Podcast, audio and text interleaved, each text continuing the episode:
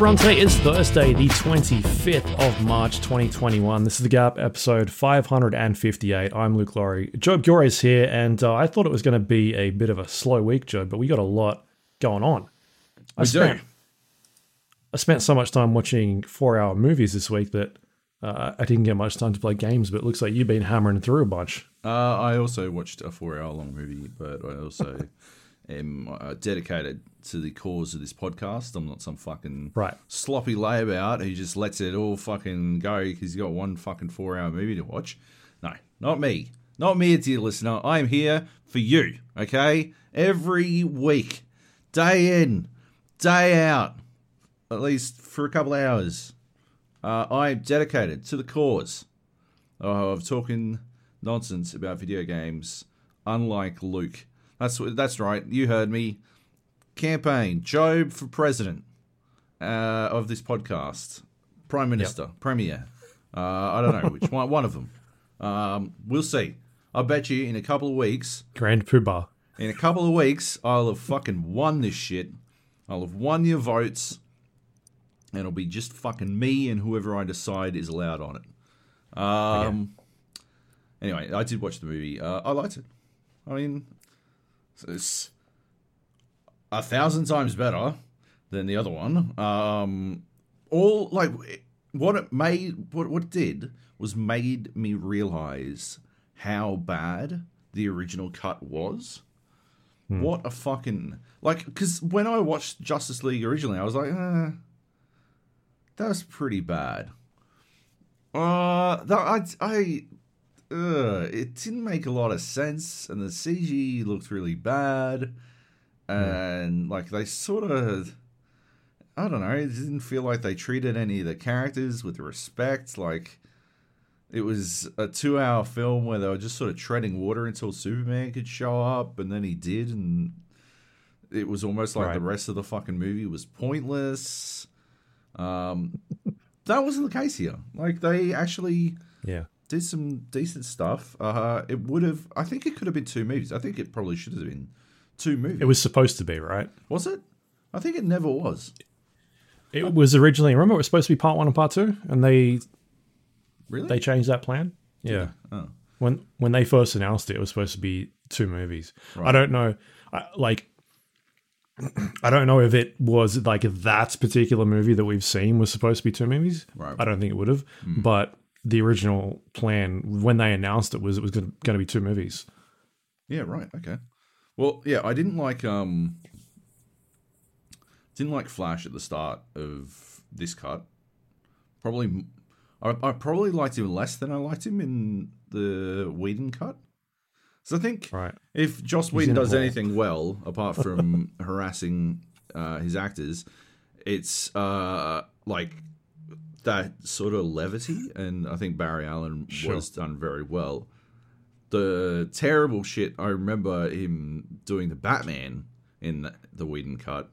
That can fuck right off. Uh, I do not understand. I'll never understand what he was doing with that shit. Where Batman's just sort of I don't know, Ben Affleck's character from fucking Jay and Silent Bob. He's fucking Holden Caulfield or whatever the fuck his name was. Um, yeah, like I'll never understand what he was doing there because that was fucking stupid. Uh, but yeah, Right. Barry Allen I thought was very likable in the Whedon cut, and I did not like him in this one until about like I don't know eight hours in, and then uh, I'm like, oh, okay, no, it works. I would watch an entire movie with this Flash. Like I would, I would have You're going to be. well, the thing is, right? All it made me think about was why haven't I already watched an entire movie with this Flash? Why haven't I watched an entire movie with Cyborg? Uh, like, Yeah. I don't understand why they didn't do the basic legwork. And then this movie could have probably, like, it had to, it should have been two movies. I watched it in two parts. Um, we quit, uh, like, stop watching at the two hour mark at what felt like the end of a fucking movie. Right? Like there's that they have that that first uh Justice League fight, sans Superman, uh against uh what's his face? Steppenwolf. Mhm. And that ends and that is literally, I think it's like two hours and four minutes in because like that finished, and they were all standing there like uh, on the back of this the the fucking bat crab, and they're like climbing, and then it sort of breaks, and it's like part four. I'm like, all right, we'll pause it there. And I looked at the fucking time. It's like 2.04. And there was another 2.04 left. I'm like, that is the exact halfway point. That is a two hour long movie we just watched. Like, what the fuck is going on here? Why didn't they just make this two movies? I don't understand. Yeah. It doesn't make any sense to me. Um, I think if it were two movies, I think the second movie would have been better. would have been it would have been more coherent because they weren't trying to cram in an entire Flash movie and an entire Cyborg movie into uh, a Batman and Wonder Woman movie. Uh, That that was that was the first movie. The second movie was more of a Justice League movie. Um, so yeah, I think it would have made more sense. Um, but yeah, what did you think? How did you go with it? What did you? Yeah, I liked feel? it. I, I think um, off the top of my head, when I reviewed, uh, when I keep track of my movie lists, I think I put the original one down as like one star. Right. Um, and this one, I'm uh, I'm leaning towards like a three and a half, maybe Yeah. three. Um, yeah, I, I liked it a lot uh, a lot more. Obviously, um, I'm okay with the runtime. I know a lot of people have been pretty like upset with the runtime, and Oh, yeah, I don't agree with that and- feedback.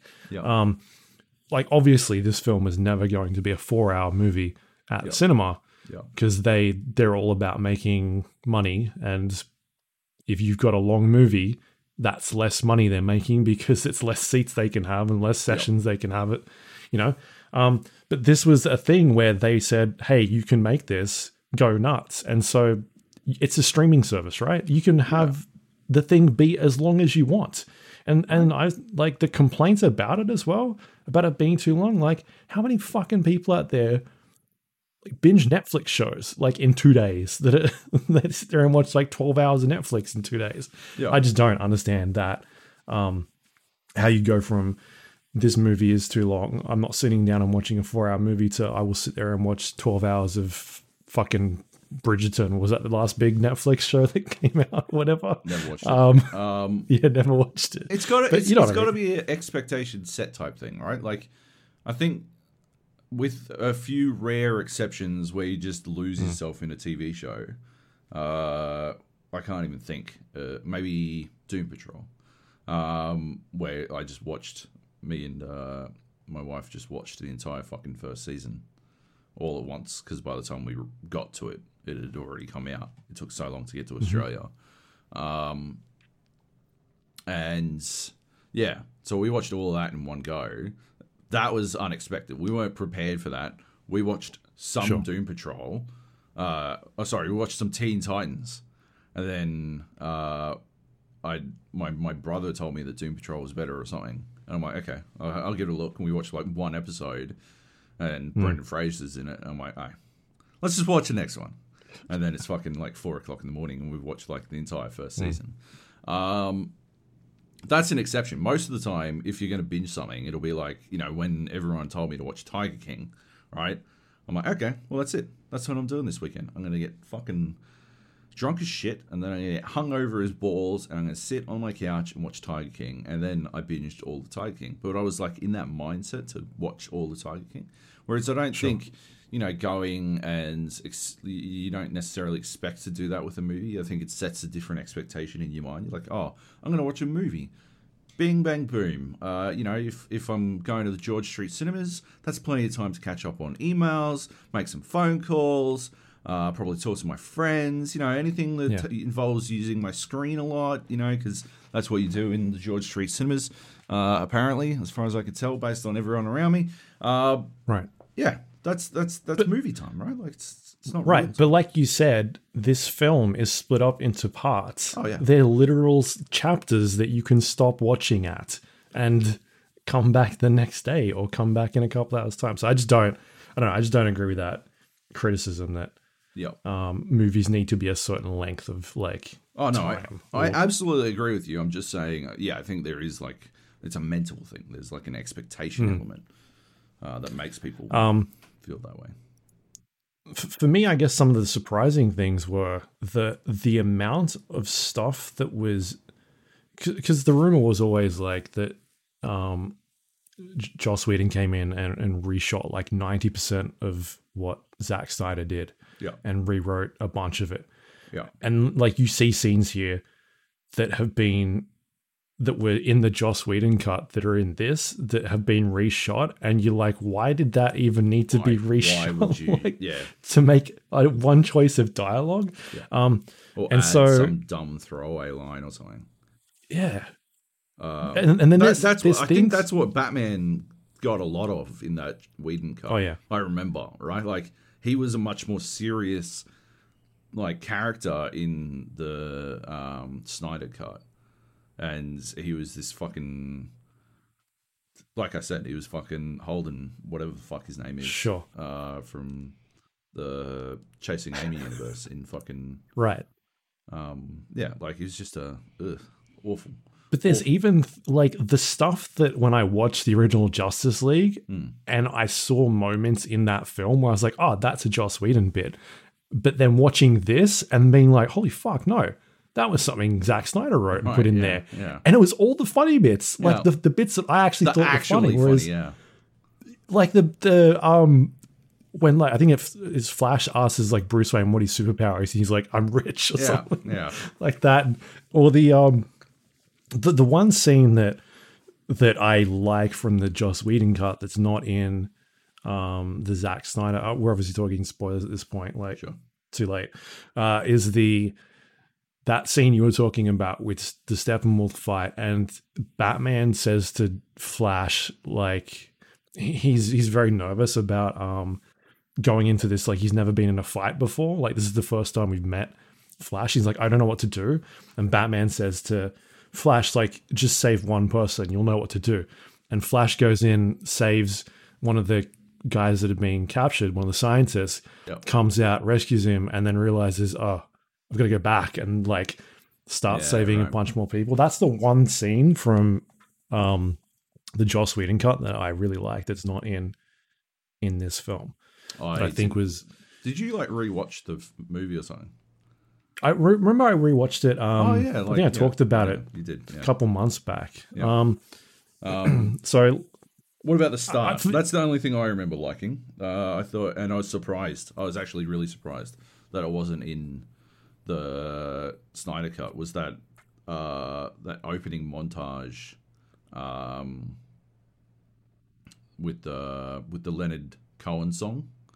Um, yeah, I I mean that dude is like Joss Whedon is like trying to copy a Zack Snyder Snyder scene. That was- right? I thought that- that was a Zack Snyder. I, I thought that was Snyder as fuck because I'm like, oh yeah, here we go, here we go, fucking slow motion. Snyder and his fucking boy Leonard Cohen up in up in this shit again.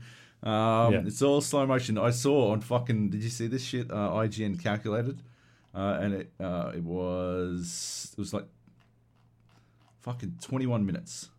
24 Hmm. minutes and 7 seconds of slow motion in Zack Snyder's Justice Hey. League. I am all right with that. He does he does good slow motion. it looks good, so Uh, the the I'm fine with it. the Flash uh, introduction was was very cool and worth being in It was slow very. motion. I mean, slow motion. Yeah. Yes. Um, yeah, I, I liked it a lot. The the last twenty minutes, the prologue, fucking hell, I want to see that. Like Yeah. to to me, that felt like obviously that all of that stuff was stuff he shot re- recently, and uh, that felt like a hey, I'm going to give you a taste of what I was going to do moving forward. Like obviously, that's never going to happen, but here's a little snippet of what I wanted to do. And I was like, fuck, give me that. Like, I want to see that shit. Here's something else that might be controversial. Unless they come out and say that that version of Jared Leto's hmm. Joker is what was supposed to be in Suicide Squad, I never want to see the Ayer cut of fucking Suicide Squad. there is no way that will be like, like fuck me. At least after watching Justice League, I was like, yeah. I mean, I guess at least at least we'll get more Wonder Woman movies. After watching Suicide Squad, I was like, I cannot believe it's still going And my my wife was like, "What? No, it just finished. The credits are rolling." I'm like, "Yeah, but you know, you know, this is gonna haunt me forever. Like this is it, right? This is this. I'm gonna fucking think about that awful fucking final fight or Will Smith. I'd never seen Will Smith phone it in before. I always thought he was like he'd bring it all to his fucking roles. No, apparently not. Will Smith will phone it in, and you can see it in Suicide Squad. Fucking awful. Fuck. Jared Leto in that fucking oh, well, spoiler alert, but uh, in the epilogue was fucking rad. Yeah. Uh, the that- the that was like like and like Batman swearing Yeah. and being like, I'm gonna fucking kill you. Yeah. I'm like, I want I want to see that film, please. Mm. Yeah. I don't want to see whatever they're doing. Like I I'm okay uh, if they're doing like the they're rebooting Batman and Superman Superman again and doing uh Flashpoint to somehow get to that. It seems like, but Yeah. um, like I still want to see Zack Snyder finish the Snyderverse or whatever you want to call it. Just have it be like a little self-contained thing and let him do it. Just give him money. like Yeah. I feel like Yeah. at this stage people want to see that, but it could be too late, right? I, don't, I think that Henry Cavill and Ben Affleck are probably not Done. interested Uh, anymore. well, no, like last we heard, Cavill was like was Yeah. gutted that he wasn't going to get to continue to be Superman. Um, but yeah, I believe Ben Affleck's done. Even though he came and reshot a bunch of that film recently, Yeah, which is nice of him. Um, nice. Yeah, man, I, I liked it a lot. I, I started rewatching it last night again, um, because I didn't watch it in 4K the first time because HBO Max is terrible over here. They're not very good at uh, having it on certain platforms. Um, right. so I'm I've, I've got it in 4K now, uh, and so I was I was about to rewatch it, and my wife was like, "Should I be watching this? Like, is this something I should watch?" Oh, um because she was like ducking in and out as I was watching it, and she's like, "What the fuck is going on? like, who's who, why is this person in here?" And she's like, "Should I watch this with you?" Uh, and I was like, "You can watch it if you want, but we'll have to do it on the weekend." So, uh, so I stopped watching it last night and um, get back into it on the the weekend and, and go again and see if I change my mind about this score because it just wasn't as um didn't look as nice. Doesn't look as nice as, as 4K, but the aspect ratio I thought was really cool. The IMAX format, but No. no, was it? You didn't like it? no, no. Oh, maybe you should get an old TV and then Oh yeah, watch it on that. watch it in glorious. What is it? 720i, 540i, 540i. I think that's what the know. 70 mil. SD SD is 540. I think. Anyway, anyway, Probably. moving on. Anyway, yeah, I liked it. Video games. Just sad. Have you have you seen the like the T-shirt that they released years ago about like what that story was supposed to be and where it goes? It's bonkers. that the what the T-shirt. Zack Snyder like released a T-shirt of what the story of his vision was for the next film or the next two films because it was never going to get made. It's insane. Wait. T-shirt, like if what the blue thing you're wearing. And Yeah. it- what and it details Had a bunch of it had a bunch of pictures in there right. and like people have deciphered what those pictures mean and like what the story was going to be. Right. Okay. Okay. Weird. You gotta look it up. A t-shirt, but yep. Okay. Well, Fair enough. Yeah. Anyway, Alrighty. Video there you go. games. there's a lot. Um, might kick things off with the EA Play Oh yeah. that uh, is now available for Game Pass members. Hmm. Um,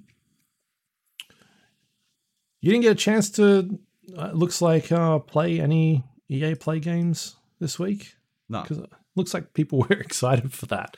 Um, anyway, I did. I played some games that I haven't played before. So I fired up Need for Speed Heat, which came out. I hovered over installing Need for Speed Heat. I was very close to installing Need for Speed Heat, and then I played something else instead. So Yeah. we were there. Uh, right so it came out in November of 2019.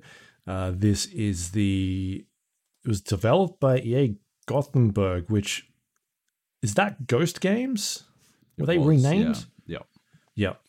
I've been there. I've been to that studio Right. Is it cold? in Gotham. Yeah, fuck yeah, it's cold. Holy shit. Cold as shit. Yeah. Um, so I played a bit of this. Um, it is a game set in an open world uh, racing environment where you are playing in like two different um, like time time zones, like a, a night and day cycle. Uh, and the day cycle is where you're doing legitimate races and races in professional events and earning money uh, in order to buy upgrades for your cars or buy new cars and and that sort of stuff. Um, whereas the nighttime races, uh, where you are earning reputation, which allows you to level up uh, your character and progress further in the story to unlock more races and that sort of stuff. And uh, you're sort of evading the police during nighttime as well and b- building up your heat level. Uh, and that allows you to do these other like underground races that the more heat you've got, the more multiplier, the reputation you get. And so you sort of level that up quicker and, and quicker. Uh, and at the end of the night, you go and bank that reputation and you take it into the morning with you. And now you've got, you know, all these extra cars unlocked or like uh, extra um, stuff in the garage that you can use to upgrade your vehicle and that sort of thing. Um, oh, yeah, I don't like it.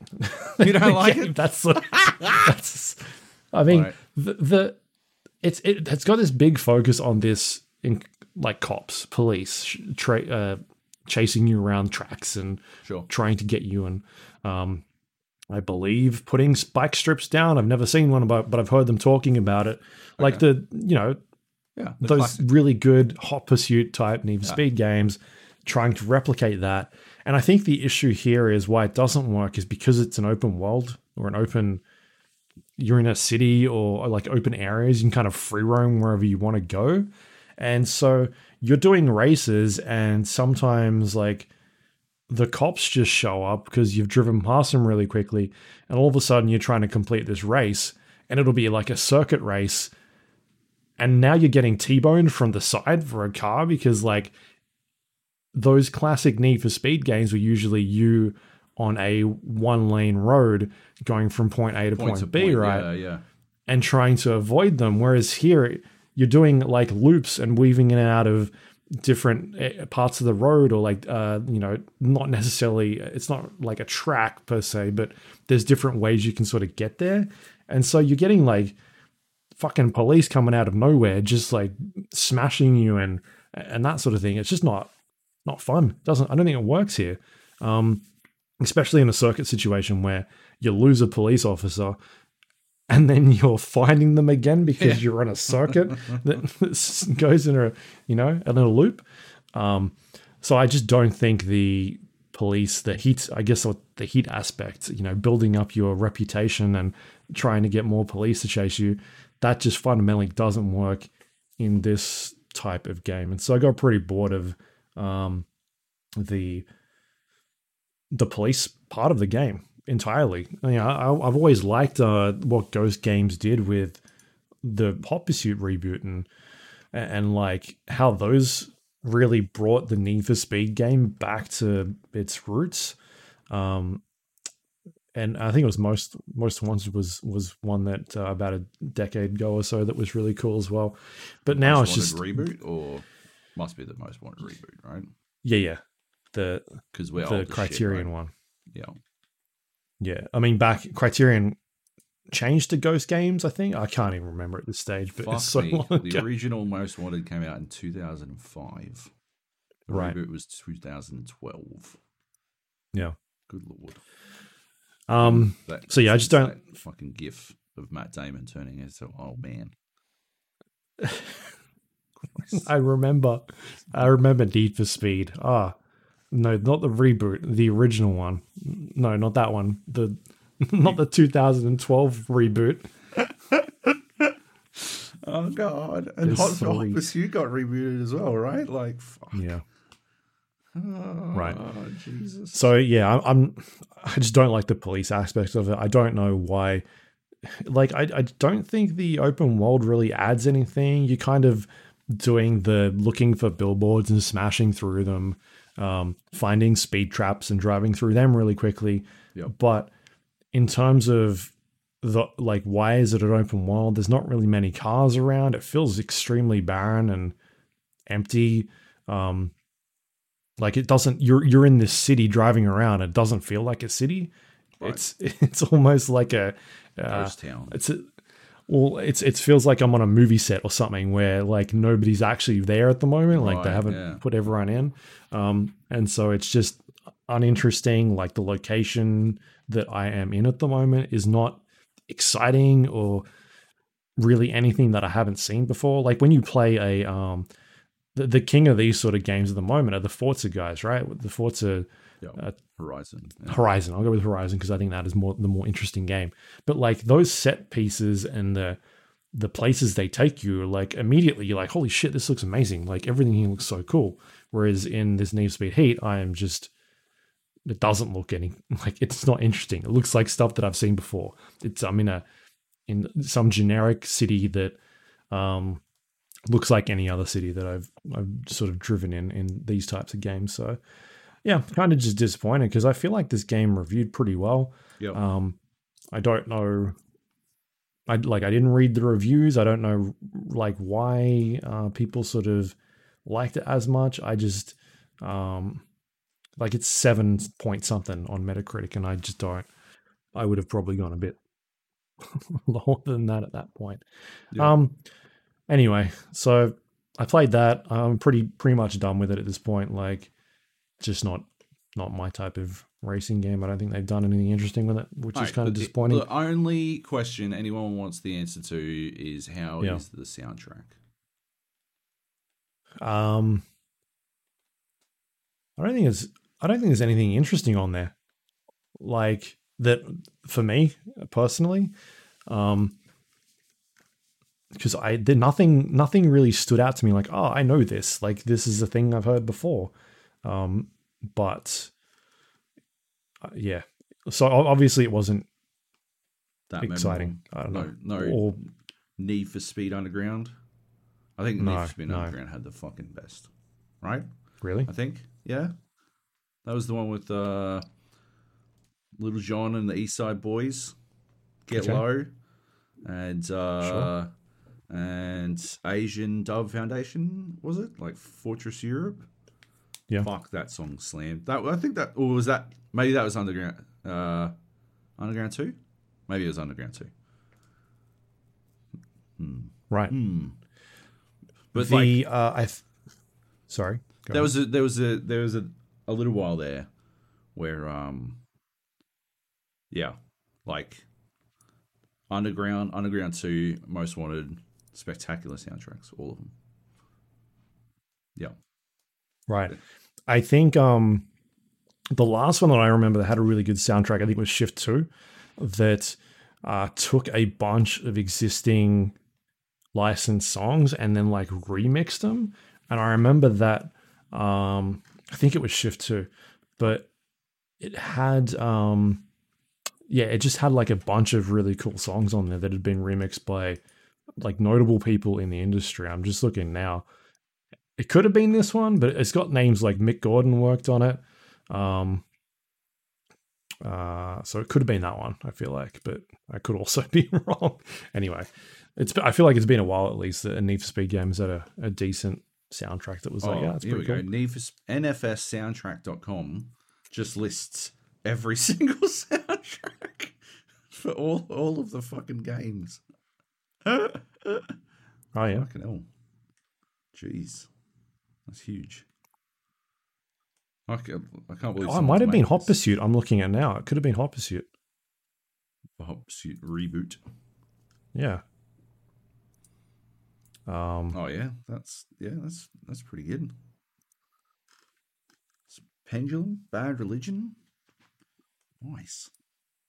Yeah, no, this is the, yeah, this is the one. It's the it's Hot Pursuit uh, soundtrack. Yeah, it had a bunch of uh, really cool uh, licensed tracks that they remixed. Yeah, Deadmau5, um, Pendulum, yeah, Benny Benassi, nice. Uh, anyway, uh, Need for Speed Heat.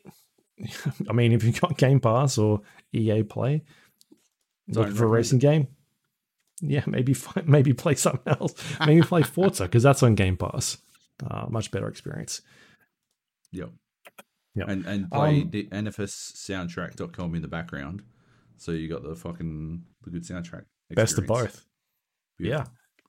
Absolutely. Uh, the other game that I've been playing is uh, Joab Gilroy's Game of the Year for 2018, 2019? I don't remember. Anthem.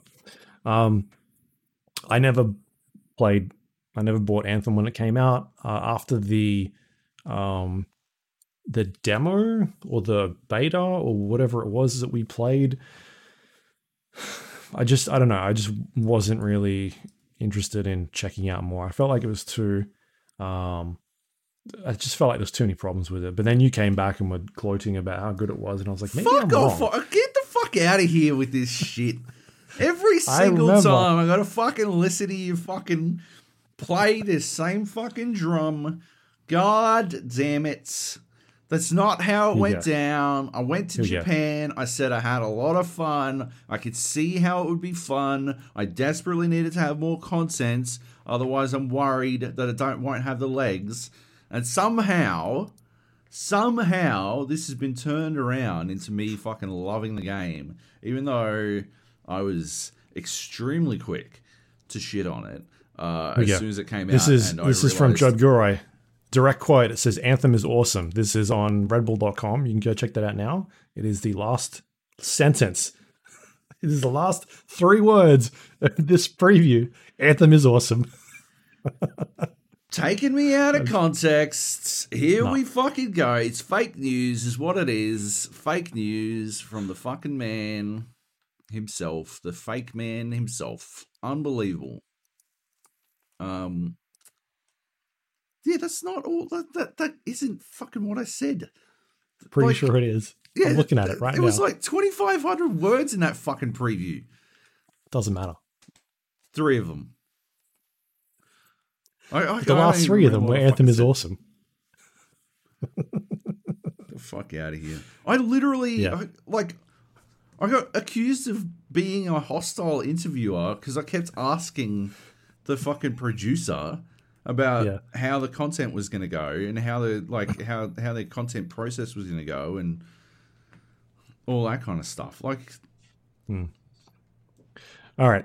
Um, so anyway, we talked about this game a couple of years back. Uh, I did listen to the um, the uh, podcast sure, today sure. about what we talked about. Yeah. Um, yeah, obviously you didn't like it um, when it came out. You said you were wrong. You've never been so wrong in your life. Uh, you should listen to me more often. I think that was a direct quote as well. We. Uh, but anyway, uh, Anthem is now available on uh, Game Pass as well. So I, I thought I checked it out because I never got a chance to play it. Jump in, see what it's all about. Um, there's some stuff in there that I really like. The um, movement system in it, the the way you're sort of like, I don't know, Iron Man. Basically, you're flying around in this uh, this me- mechanical suit that is able to um, sh- have all these sort of abilities. You can shoot rockets at people. There's ultimate abilities. You can put down shields and that sort of stuff, depending on what type of uh, what do they call them? I was going to say juggernauts, but it's not juggernauts. Um, anyway, what type of suit you end up picking? There's like a bunch of them that have different. more recently than me. Is I'm, I'm thinking Jaegers for some reason, but that's from That's that's from whatever event. No, uh, whatever the fuck it's called. um, fuck, we're good at this. yeah that that uh, that robot film. Um, anyway, javelins. Pacific Rim. That's what they are. Yeah, I was close. It was a J, a javelins. Uh, so you pick these javelins, and there's different classes of them. There's like a heavy, light, medium, uh, that sort of stuff. And uh, you get abilities. You're able to uh, get two different types You're of weapons. You're a dog. You're a dog. Oh my god. Oh my god. I finally found this fucking preview. Holy Yeah. shit. I said, uh I needs to fix these issues prior to launch. I hope they do because when it's all going as planned, Anthem is awesome. You're such a dog. You're such a dog. I cannot believe The you've last done three words. Uh, Anthem is awesome. It's not even a complete sentence. Fuck, It that is. is such fake news. Oh, fuck.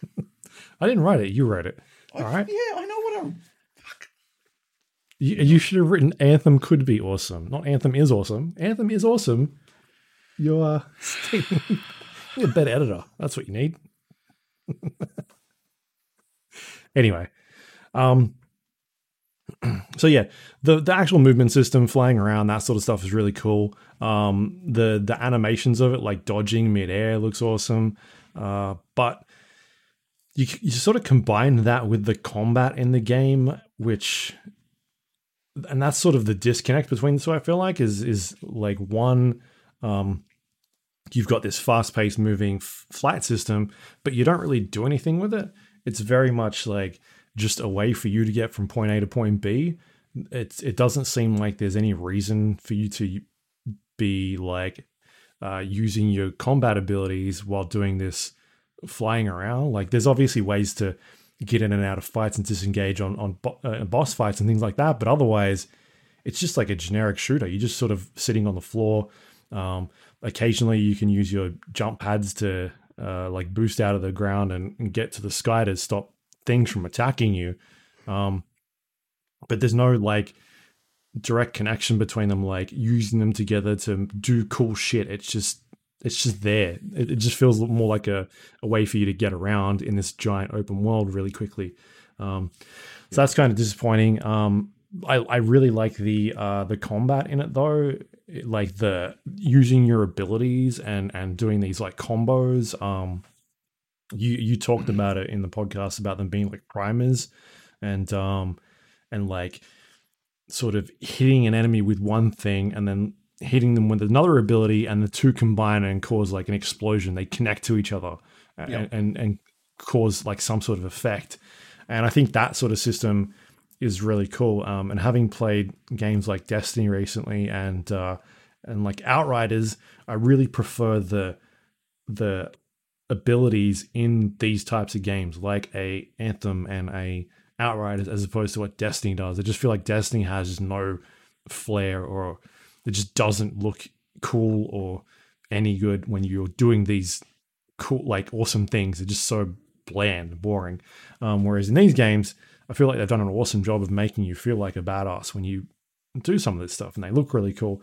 Um, and also, the gear that you're getting affects a bunch of those abilities as well, and so you can uh, you can find loot throughout the world, and you're not always using the same sort of uh, ability. It kind of changes things up. So, like, I had a venom dart at one point, and and um, that gave gave me uh, sort of like this heat seeking missile that would attach to somebody and then start doing like venom damage.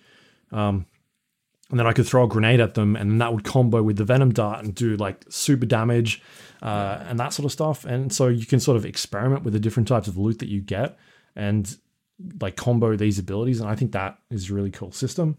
Um, but yeah, I just don't find the uh, actual combat like going around and shooting things that engaging. It's very much fairly stale. Like it's just hordes of things coming at you most of the time. There's no cover based shooting.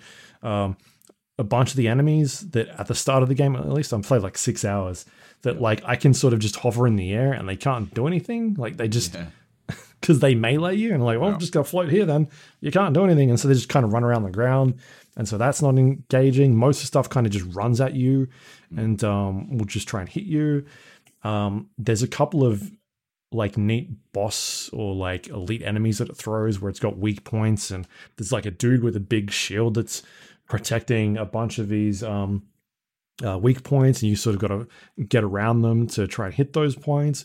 Uh, but i've gotten to the point where i've killed like a bunch of them now that it, it just doesn't seem to be it seems to be too slow in like dishing out different types of enemies and making me think about these fights. So uh, it's it's super repetitive. Um, a bunch of the missions that I've done are very samey, like finding glyphs on walls and activating the glyphs, and then flying from one point to the next, and then finding this little uh, tower thing on the ground, and then standing next to that for thirty seconds while it it gets a signal, and then going to the next part. Like it's it's all very the same, right? Um, it just seems like they maybe tried to go for that games of a service. Like Destiny was being like, we need a Destiny thing. How do yeah. we do that? And they've put a bunch of stuff together, which is sort of cool. Like uh, again, like I think the the flying stuff is cool, the combat is cool, but they've gotten a really good way to work together. And then the rest of the, the world is like interesting and um, flying around, all that sort of stuff is fun.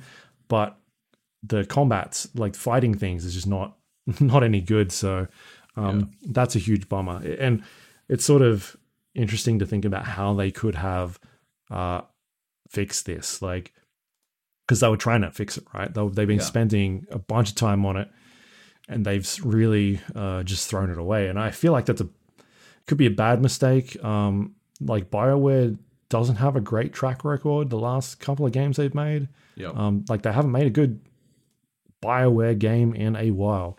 It's been a long time. Um, and so for them to sort of just ditch this, which was supposed to be a games as a service thing, and just be like, well, we'll just cut our losses and screw it, we'll just uh, go to the next thing is kind of disappointing. Um, because How there, there are cool it? things Like- here.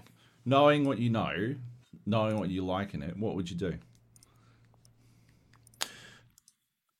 I think the hub needs to f- disappear. Like Fuck off. Yeah, one hundred percent. Yeah, The- get rid of the that shit. idea- Absolutely. Yeah. Destiny was doing a bunch of that and they really got away from it. Um like you, you had the uh um the tower, right? And the tower was the place that you went to to be like, "Hey, look at my cool shit. I'm glowing yellow or whatever." Um and that was their their uh like where everybody is and they get to look at your stuff in order to sell more stuff so you look at someone and go oh that thing is cool how do i get that um, and that's where their incentive is right otherwise the tower serves absolutely no purpose it's just a hub for people to look at other people and be like that It's shit's cool It's a menu drop down, except you've got to fucking walk to every Run from fucking one point option. to Yeah. Uh, um, it's a pain in the dick. Uh, yeah. Right. And in um in this game it serves as a place to being a first person sp- perspective so you don't even see what your character looks like because you're out of the javelin at that point Yeah. So none of that, none of that matters. Um, there is a forge or some sort of Yeah. area that you can travel to and you can interact with other people. I don't really understand that. I never go there because I don't know what it. Wasn't it for Is- like customizing your javelin or some shit? You can yeah, but you can do that back at the main base anyway. Yeah. So I don't really understand what it was for. I never went there. Um, so, I, but I think the main problem is that it's you're going back to this main the fort. You're getting your mission, and then you're going back into the the main menu to be like, I want to go on this mission now. And so then you go back into the main world to fly around in, and there's this massive disconnect between you finish a campaign and then uh, it taking you back to the fort, finding another mission, and then going back into the main world, and you're sort of like jumping in. Like you said, the the uh, the fort is a menu where you're selecting a mission, but you're just instead of you selecting a mission and going and doing it, you're running around and getting the mission and going that- like That episode of Community where uh, the dean gets a VR machine. Hmm. He's like running around and he's super happy to like climb up a filing cabinet so they can delete a single file. And it's like, if like I, I can just do it with a mouse click, like that, Right. I've done it. I would have done it by now. Instead, you're doing all this extra shit.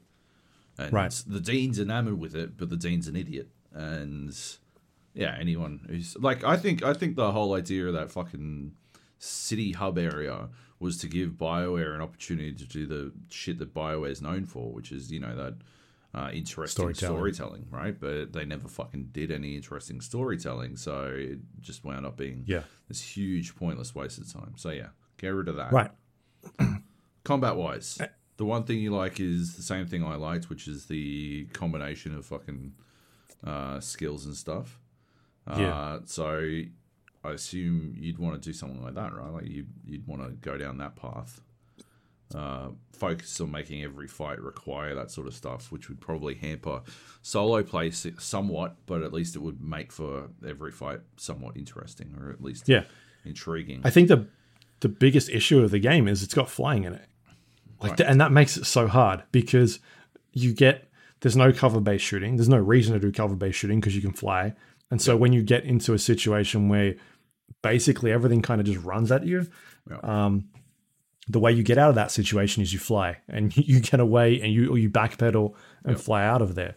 And so I think they've really got themselves in a weird spot. Like, how do you make that engaging combat? Because I think the uh, you look at, I think Outriders will do a better job in combat because you, it's got a cover based system. Our Des- not Destiny, Division Two or Division, like when you are going through levels, you are in cover based combat Yeah. and you are forced to move forward and like clear out an area, go to the next piece of cover, like and, and that sort of thing. Whereas this is like little arenas, like little pockets of you just zipping around, and it just doesn't work. even in the like I recall the preview session I did, they had like snipers that would shoot you out of the air, but I think Hmm. that might like they may have jumped us ahead quite a bit. They just didn't get to that Yeah. stuff to make it pose a threat fa- threat fast enough. Uh, flying also ruins the only other thing. You know, if I think about what makes me really enjoy de- my time with Destiny, it's the uh, incredible opportunities for uh, puzzle platforming in a cooperative uh, combat high tension environment. 'Cause you And just fly flying everywhere. pisses that away as well. So, yeah, I like yeah, flying really dicks them pretty deep in a lot of ways. Mm. Uh, which yeah, is what they Yeah. have to do something about to actually, yeah, uh, like move on and fix the game. That's Right. that'd be the first thing you'd have to change. Yeah. Uh, and yeah, I don't know how you do that No. uh, unless you like. There has been an area or two where I've gone into and like flying is disabled. You can't fly here, Yeah. and it's like, oh, okay, unless you do that in every area, or Yeah, in um, which case, what are you doing? Right. yeah, If if flying's always disabled except for certain areas, then really you're just enabling flying sometimes. Because that's a that doesn't really pay into the everyone's an Iron Man fantasy thing. yeah, because they do have this heat uh, build up mechanic where if you fly too much, you overheat, but. That doesn't doesn't factor in anything. Like you fly It's for ages. to manage. Yeah, Yeah, it's too easy. A waterfall or some shit, and you're back to back to being good. Yeah. some of the complaints that I guess a lot of people had, and, and this is something I noticed when uh, when I was playing, is the loading screens, like the loading times, were just horrendous. Uh, that's been completely fixed.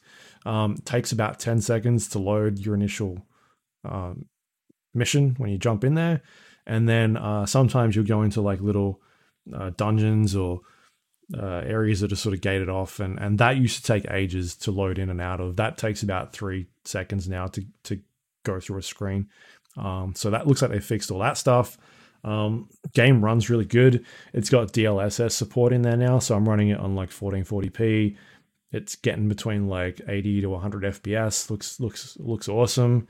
Um, and uh, yeah, I think like it really makes as as Outriders is coming up to release because I I do want to play that game as well because I like the aspects of that stuff. But it really makes you. I think the Division Two is just like um, has done such a good job of this, like doing games of a service, like these types of games, like loot based games that require you to um uh, get to the end and then be like, all right, now what do we do? Like they did such a good job of being like, we're going to have end game content in there. Because I remember one of the things you talked about um, about this was like, uh, sorry, about Anthem was there's no like end game. It was sort of coming later on. Yeah. And um, I know a lot of games that have come out that are these similar styles that have like you finish it and you're like, all right, now what? I think the one thing that I remember when we went and previewed the Division Two, they were talking about was like we're going to have end game content from day one. Like there's going to be a bunch of stuff you can go and do, and uh, it's going to feel like you know you're not just finished and like now what I do? I got to grind until the next um, expansion, like and sort of just do the same stuff over and over and over again. So I like that. I think the Division Two nailed it by having all right, you finished the game, you can now do a uh, these world tiers and like also we're going to introduce a brand new faction that will um, have different enemy AI types and they'll behave differently and then they'll attack you from different ways and so then you're now playing you're you're, necess- you're basically playing the same missions but the things you're going up against are completely different enemies and that come from different sides and attack you in different ways and they behave differently.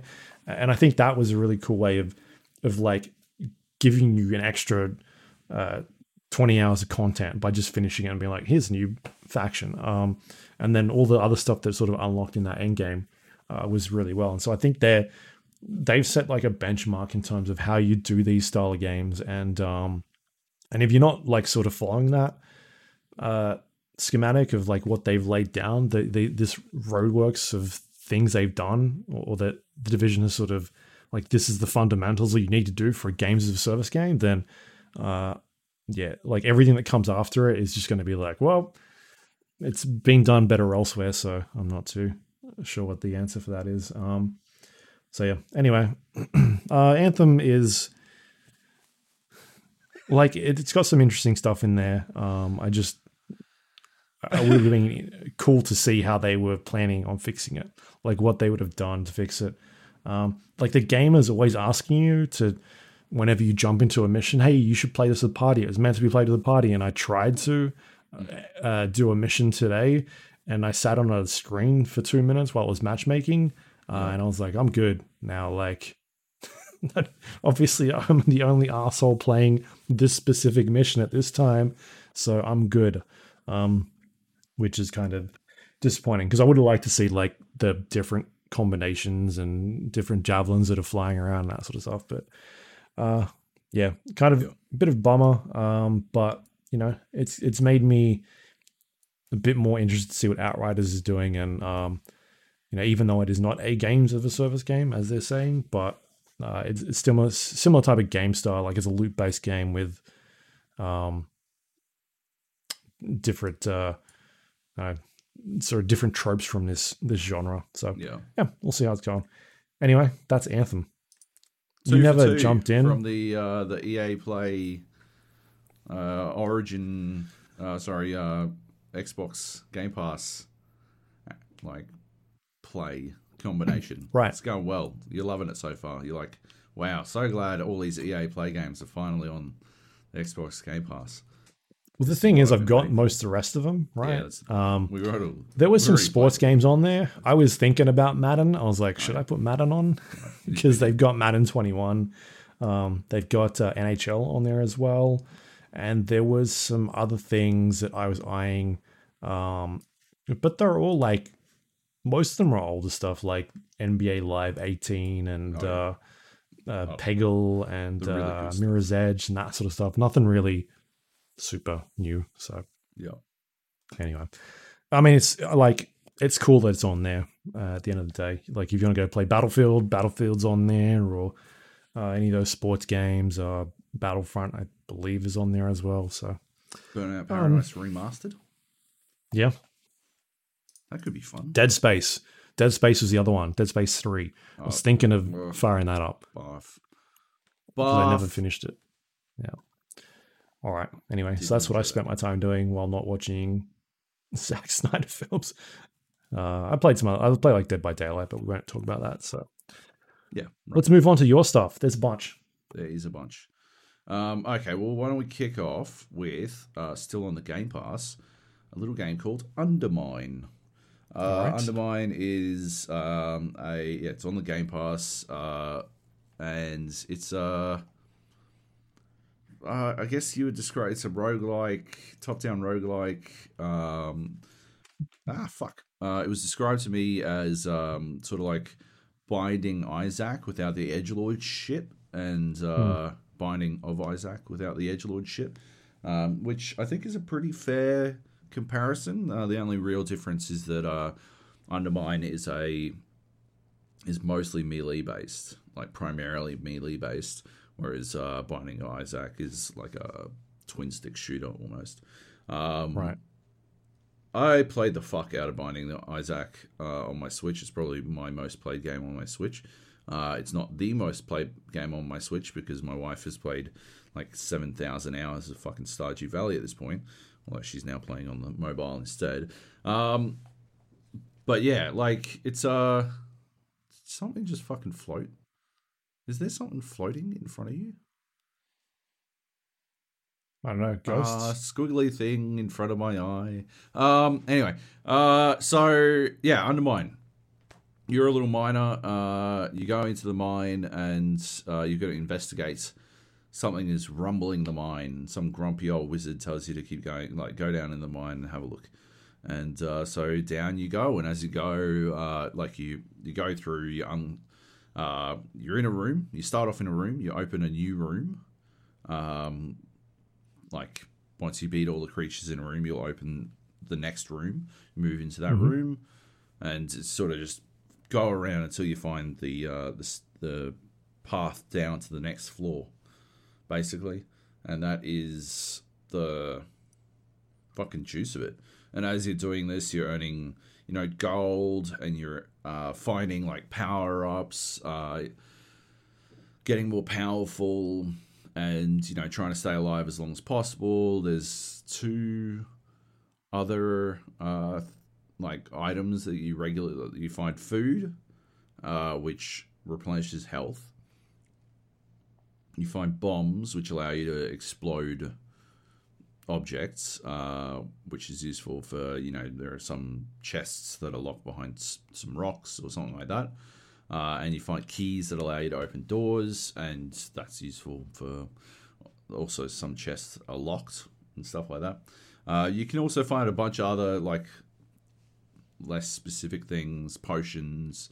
Um, you get there's like one blessing where you get uh, armor instead of health, and uh, so you can find armor in those ca- uh, those cases instead of food uh, that you can use and stuff like that. Uh, and yeah, like just basically that sort of uh, idea. It's a roguelike where you just sort of keep going down into the and seeing how far down the dungeon you can get each time, getting a little bit further, learning a little bit more about how everything works, uh, and knowing what to like look out for next time, knowing how to approach certain enemies or rooms, stuff like that, ways to fucking deal with things as you go, and learning more and more about what what you should be looking for to to get as far as possible. That's about it. And uh, yeah, you unlock shortcuts and stuff like that. The further you get down, you'll like shortcut past the first, I think it's five levels, uh, and then the the first ten levels, and uh, I'm down to the the fifteenth level boss, but I haven't beaten it yet. Um, but yeah, it's a it's a good game. Every time you die, you lose a portion of your gold. You use the gold back in the main hub to upgrade your weapons and gear. You can upgrade one of you can upgrade your gold sack so it can hold more gold when you die. Uh, but yeah, you can upgrade a bunch of other things like your pickaxe. Uh, you can throw your pickaxe, which gives you a little bit of like ability to to attack from a distance, uh, which is good. Um, and what else? Your health, uh, and you've got all these like relics that you find. They're called relics, and you also unlock the ability to you know unlock new relic blueprints. You'll find blueprints. You don't have to get to the end of the level to hold on to them or anything like that. Um, to bank the souls or some shit. It's not. Um, what should we call it? What's that game? Dark Souls. Not Dark Souls. The other one. The the side scroller. The one we love. Come on. Help me out here. Dead Cells. Um yeah, it's not Dead Cells. Like as soon as you got a blueprint, it goes straight to the the blacksmith and or the potion master and you're able to fucking unlock that shit provided you've got the resource required to unlock that shit.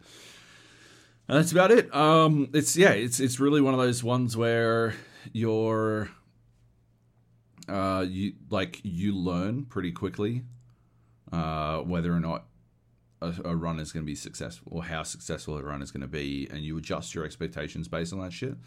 Like, uh, if you open up and then in the first room you make a, a bad jump and land in one of the pits, um, you'll lose like because like it's a mine and there's like shafts and you can fall down the shafts, but enemies can fall down shafts. And if enemies fall down shafts, they die instantly, and then the room opens up and you're all good. So there's a bit of technique there in luring enemies to fall into the shafts. Um, But if you fall in the shaft yourself, you don't die, but you do lose a chunk of health. And so you learn pretty quickly, oh, yeah, well, this run's fucked.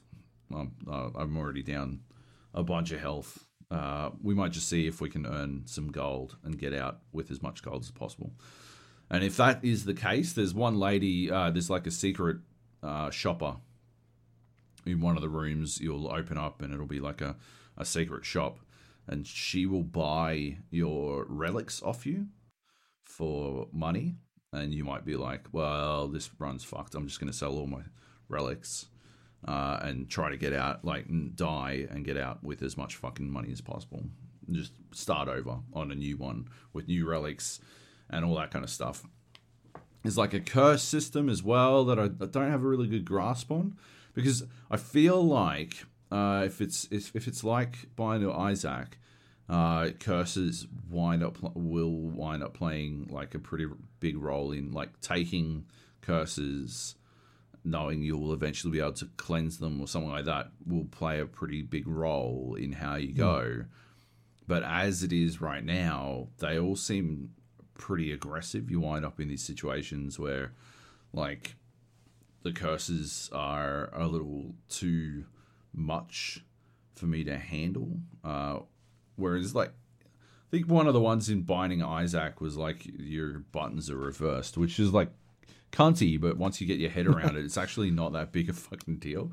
But uh, like in this, yeah, you, some some of them just fucking. Some of the ones I've gotten have just been fucking rough, man. And you're just like, what the fuck am I supposed to do with this shit? Like, what am I going to do now? I'm just fucking. So, anytime a fucking. Uh, like, I don't know, anytime a fucking bomb explodes, uh, it explodes three times as big and hits me as well or something, like, and takes me out or some shit, or. Uh, anytime like now when I like swing my fucking pickaxe, which is my primary method of fucking attacking, I do no damage. Like it just doesn't do any damage. Like that seems pretty rough. On the other hand, there are some other ones that I found where, or oh yeah, there, there was one where it was like uh, if an item takes a single point of damage, because uh, items sort of exist inside the game world and they can be struck by things, uh, but they've they've usually got shitloads of, of health. If it takes a single point of damage, it, it is destroyed. And you just wind up in these situations where you can't get any fucking gear because it's all being destroyed by the the fucking cacophony of fucking violence that is going on on the screen in front of you, and you're just like, fuck me. On the other hand, yeah, I have run across a couple of curses. Like, I think it was one curse where it sort of like switched all of my uh, health. Like, it was sort of instead of being just a curse, it was like a curse with a benefit. That's how I hmm. feel mm. they should work. Like that's generally how they work in most games, right? Right. These feel like proper curses, right? I don't know. Yeah. What, yeah. Um. Yeah, like they. They sort of, yeah. There was one where you would take damage uh, but instead of taking regular damage, it reduced your maximum health. So, like, you you start at where I'm up to. I've got 300 max health, um, and so instead of taking, I, I I got this curse. I'm at 280, and for the next 20 points, I didn't actually take any damage when I took when I was hit.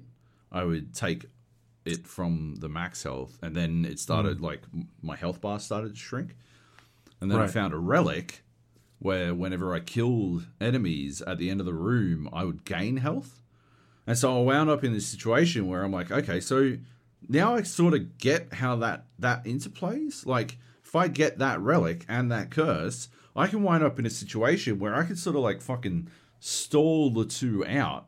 Like if I can have a room where I take no damage at all, then that that curse actually doesn't do shit, doesn't do anything, and I actually wind up gaining. And meanwhile, if I take some damage, like provided I do enough, I get enough kills, I can actually negate that the damage lost. And so you wind up in the situation that was probably the the that was might have been the the boss run, my latest like deepest boss run, had both of those combined. But I still don't know enough about the relics. I don't know all the relics yet to know how they wombo combo that way necessarily. Like I still don't know the the how I'm supposed to deal with every single item getting fucking destroyed whenever I fucking whenever anyone fucking looks at it type shit Yep. you know like uh, I've got no idea and yeah like it feels like there's there's a, a large learning curve but it, it's a, a learning curve that in Binding Isaac or in other games where they've got this curse mechanic, you don't feel like it, it sort of teaches you the moment you get the curse.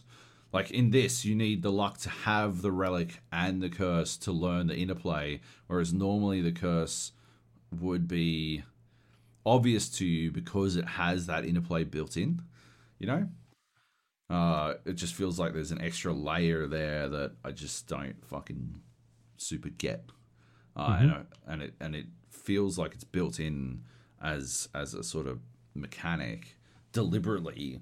When I just think honestly, the the curse that has a benefit and a negative is generally a better fucking way to because yeah, it feels like it feels like eventually the most efficient way to play will be to get curses and and the interplaying relics, but I, uh, I, I my my current form of play is to not get curses at all because they are whole negatives, right? And that makes sense. And the only reason I have to think that, like, I if I hadn't gotten that fucking that happenstance relic that showed me a different path, I would have been coming on this podcast being like, yeah, but it's got this curse mechanic that just appears to dick you upside down. Like, I don't understand why it would have that in it because you're just sort of never meant to get curses. And I don't really, Right. yeah, I, I think that's a mistake. I think they made a mistake in the construction of, of that system. But other than that, like, I'm really enjoying it. I've played a lot. Um, yeah, it's it's very uh, replayable. You just sort of very much like i I'll just do one more floor type game. Like you can jump in, jump out pretty easily, and just like belt through a floor and alt tab and do some work and belt through another fucking floor or have some like do while you're having lunch or something. Yeah, it just has that to it. And it's on the Game Pass, so yeah. Uh, I wouldn't have paid for it uh, at its current price. I think it was like fucking thirty bucks on Steam. Uh, I like it, it'd be hard for me to recommend it at thirty bucks when I think Dead Cells was twenty bucks. Yeah. Uh, I I think I would go for a, twenty buck price point though. I think that's pretty fair. Uh, it's just one of those. It's 20 things- bucks over here. Maybe it's time to move. Classic. Uh, but as a as a game on the fucking yeah on the Game Pass, Yeah. there's no reason not to check it out. So I reckon Yeah. have a squeeze. Do it. Fair enough. Yeah. Cool. That's called Undermine. Available on uh, everything, looks like. Yep. Nice. All right, what else we got? Uh, Doom Eternal. Let's get through this one quickly. This is on the Game Pass. Hey, look at that. Uh, but I've been playing the Ancient Gods. Uh, I haven't made it to Ancient Gods. Part two just came out uh, real recently. Ancient Gods Part two. It sort of finishes the story, uh, as it were. Although you know Doom Eternal does have a self-contained uh, campaign. This sort of some extra stuff. Um, Doom, yeah. So I jumped in to play both of them. Jumped into Ancient Gods played for about I don't know an hour and a half, and it was like uh, I don't know a session with a fucking dominatrix. I do not understand what they are doing. They have to know that like God bless them. This is not their fault, right? But can, could they not have a fucking refresher course? Right? I, is haven't played fault. the game That's- in a fucking year, right? And I come back in, and the first fucking thing you do in Ancient Gods is die. Basically, it's like, oh, we see that you have finished Doom Eternal. Surely you have mastered every single technique of Doom Eternal. That is why we're throwing fucking everything at you. Seven waves of it. Good fucking luck. And you like just fucking, oh god, ah! It's like yeah. they push you back in the deep end, but the, it's like not a pool of water. It's fucking lava. It's just like yeah, fucking swim, cunt. I know your fucking flesh is burning off, but you fucking fin you you managed to swim in the other pool. Fucking do it. Just fucking you're good enough. You know you're good enough. You're like, and so I played an hour and a half of this, and I finished that hour and a half like fucking tense as shit. Like I'm like yeah, I, wrapped in a blanket. I need fucking help. Like, I'm, all my fucking all my muscles are cramping up. I've been fucking like just rigid the entire time. Like, please let me get through this shit. And I'm like, okay, I can't do this anymore. And that uh, so I'm about I would say I don't know three minutes into Doom Eternal Ancient Gods. yeah, I did manage to finish that first fucking encounter, and I got a little bit further, and I'm like, like it started another one. I finished that one. I'm like, oh, I don't think I can do another one of those. I'm gonna fucking die. It's just they need like, I, I, yeah. This is such an unfair criticism. I understand that it's unfair criticism, but holy shit, man, they need some sort of easing you back into shit. Like it could that's be not unfair criticism. That's like basic expansion stuff. Like that's it could be like DLC a much works. much like steeper ramp up, but it can't Yeah. just start at the fucking plateau. Like holy Where you left fuck. off. Yeah, exactly. Yeah. Like you know, it's like yeah, fucking you just finished for sure, mate. Uh, um, yeah, just needs a ramp up. Uh, yeah, it is too. It's too much. Um, but Were you playing it on like nightmare difficulty or something? God, I hope not. Because Uh, weren't you playing on think like a harder difficulty? I was, yeah. Maybe I got to bump it. I'll go down to fucking hurt me plenty. Um, I'll have a look because I was because everyone was giving me shit, saying I was bad at games. Everyone being the creative director. Um. Anyway, Yeah, moving When you on. wrote an article about you, yeah, when he when he dumped on me directly. called you out on IGN. yeah. Uh, Yeah. And before no, let's let's do let's do these ones because Oh. I don't have loads to say about them. Yep. Uh, Torchlight 3, also on the Game Pass, because you're listening to the GAP podcast, the Xbox Game Pass podcast. Um, I did that. Uh, I did that video. I listened back to it. I made a mistake. I was hay fever as fuck when I recorded the video for it, and I think it comes across. That Which was so video? what are we talking about? I made a, um, I did a video and put up a, a story on the site last week about how the Windows Store is a problem for the Xbox Game Pass. Um, oh, right. Yeah. And yeah, the the video itself is just very mon- very flat. Uh, yeah, I should have I should have re-recorded it when I'd had some coffee and some fucking Microsoft Sam. Just dump it in. Just- Have him read it for you. That's it. It's genius. Um, I'm not letting that guy get all the fucking glory. Anyway, Torchlight 3 saw this hit the fucking Xbox Game Pass. Jumped in to play with Frisco, uh, Johnny Bravo, and Rasty on the uh, on the Discord.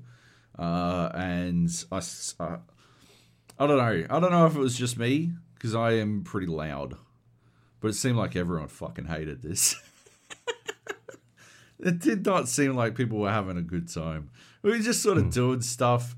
Uh, like, I don't know. It just felt like I couldn't. I, I kept swinging between. It was either baby's first fucking uh, action RPG slash uh, mouse mouse clicking Diablo clone, or it was the mobile version of such a thing. Uh, but I didn't like either of those things, and uh, like it was just you know super simplistic uh, combat and like enemy design was dull as shit and you sort of fucking rolled around. The only the only fun times were when we were we started like shit talking one another and then uh like dumping on one another and that would lead to someone dying. And that's when things got hectic.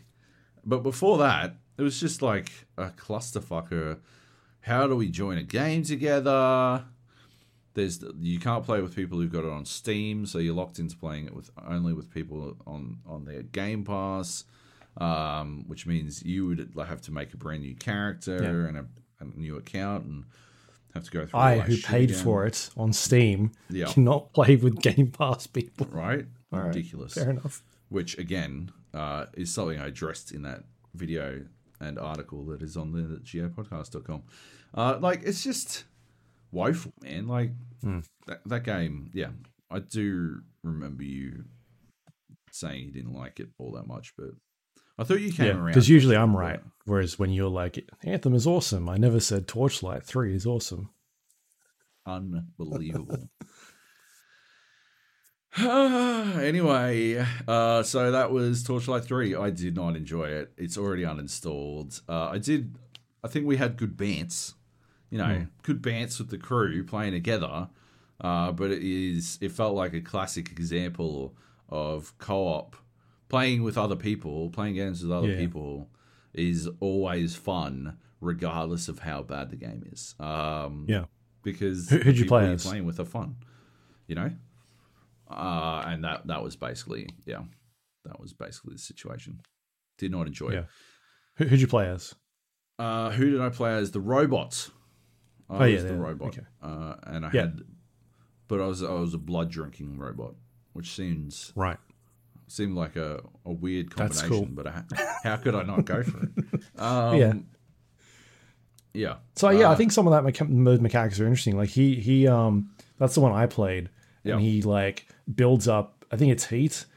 Uh, at least when I played it, it was like building up heat and then use that heat to do certain abilities and spells and that sort of Yeah, thing. It's yeah. just too shallow in terms of the things you're doing in the game. Yeah, exactly. Uh, yeah, it, it just you just oh well, okay. I, I guess I am a robot uh, that drinks blood, who will go and fight another thousand rats. Uh, time to do that, I guess. Um, yeah. So, Magic Legends available now on the Epic Game Store. Also an action RPG. Also a game that I hate and I uninstalled after an hour and a half. Okay, Um, is this a free to play game? Like what is it? Uh, it is a, th- a free to play game published by Perfect World. It is an action RPG. It's got a card based system for because it's I guess based on magic, so you got to fucking have cards. Uh, Yeah. And holy shit, it just I felt like shit to play.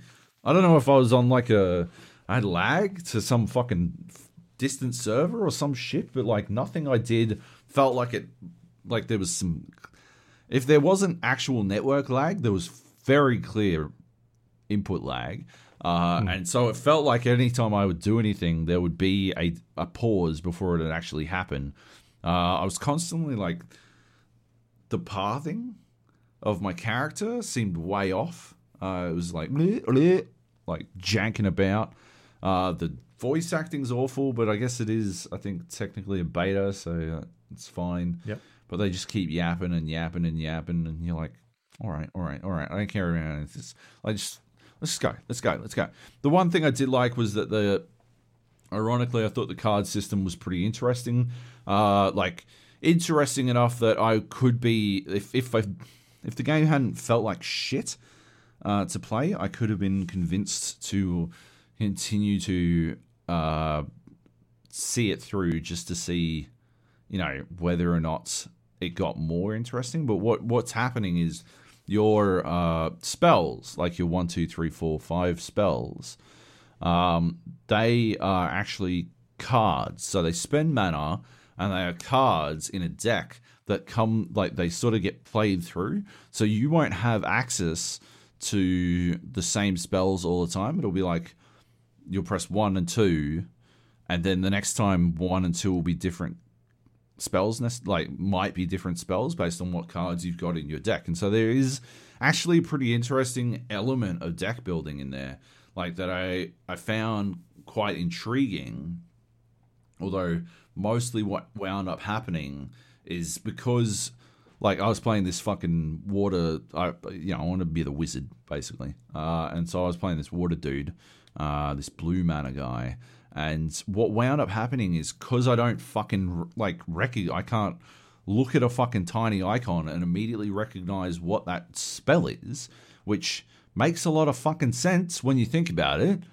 Uh, I I couldn't tell what the fuck I was casting, with the exception of the water elemental because it looks like a water elemental in the icon. Hmm. Everything else is like, oh, here's some downward like these these slashes are slashing downwards to the left.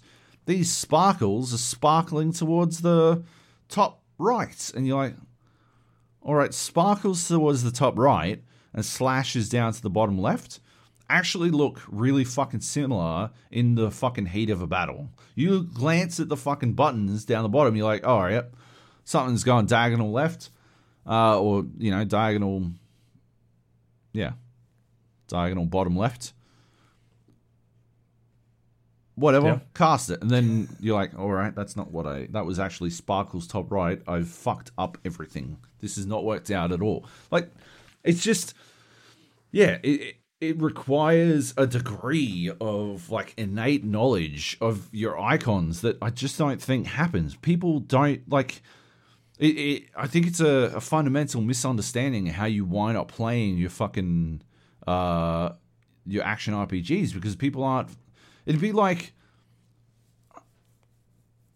fuck. I don't know, like playing House of the Dead, typing House of the Dead but on one of those weird keyboards where it's not QWERTY, hmm. right? And you're like, okay, so now I gotta look at the keys to find what the fuck I'm doing. Like the muscle memory is such a huge part of playing fucking Diablo that people will literally stick with a build that is maybe not the most efficient solely because they have the muscle memory down right? It's more efficient. It winds up being more efficient from an action standpoint uh, than necessarily a, uh, I know, theory crafting standpoint because action wise, they are more efficient because they've got the muscle memory. They know exactly what they need to do. They press one, press three to get their fucking bubble up, and then they press two to get the fucking electricity out, or whatever the fuck it is they're doing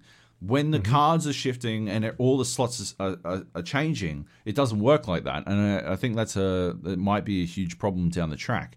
Like, it's an it's very intriguing. I'd, I'd love to see how the deck building part of it plays out, but I think from a mechanical standpoint, it's got fucking it's got a very short lifespan. They're gonna have to do something about it. Like basically, Yeah. what I would think they would need to do is almost have um, a regular action bar and have the keys be blanked out and unavailable until the card comes up because at least then you like you're not actively looking you can see in your peripheral that the card is not available to play or the spell is not available to play uh, that's that's how you'd have to do it. Not this fucking it swaps into the button the the f- action buttons on the far left.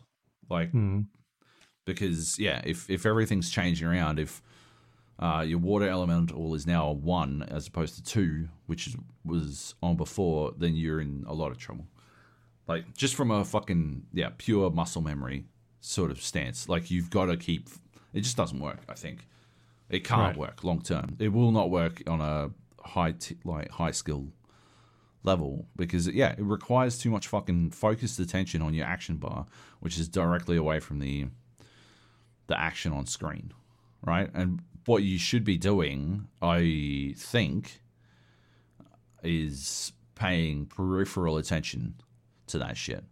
Peripheral attention to the bottom of the screen, your health, your mana, and then oh, and health and mana. I, I, yeah, I don't know. This, this is.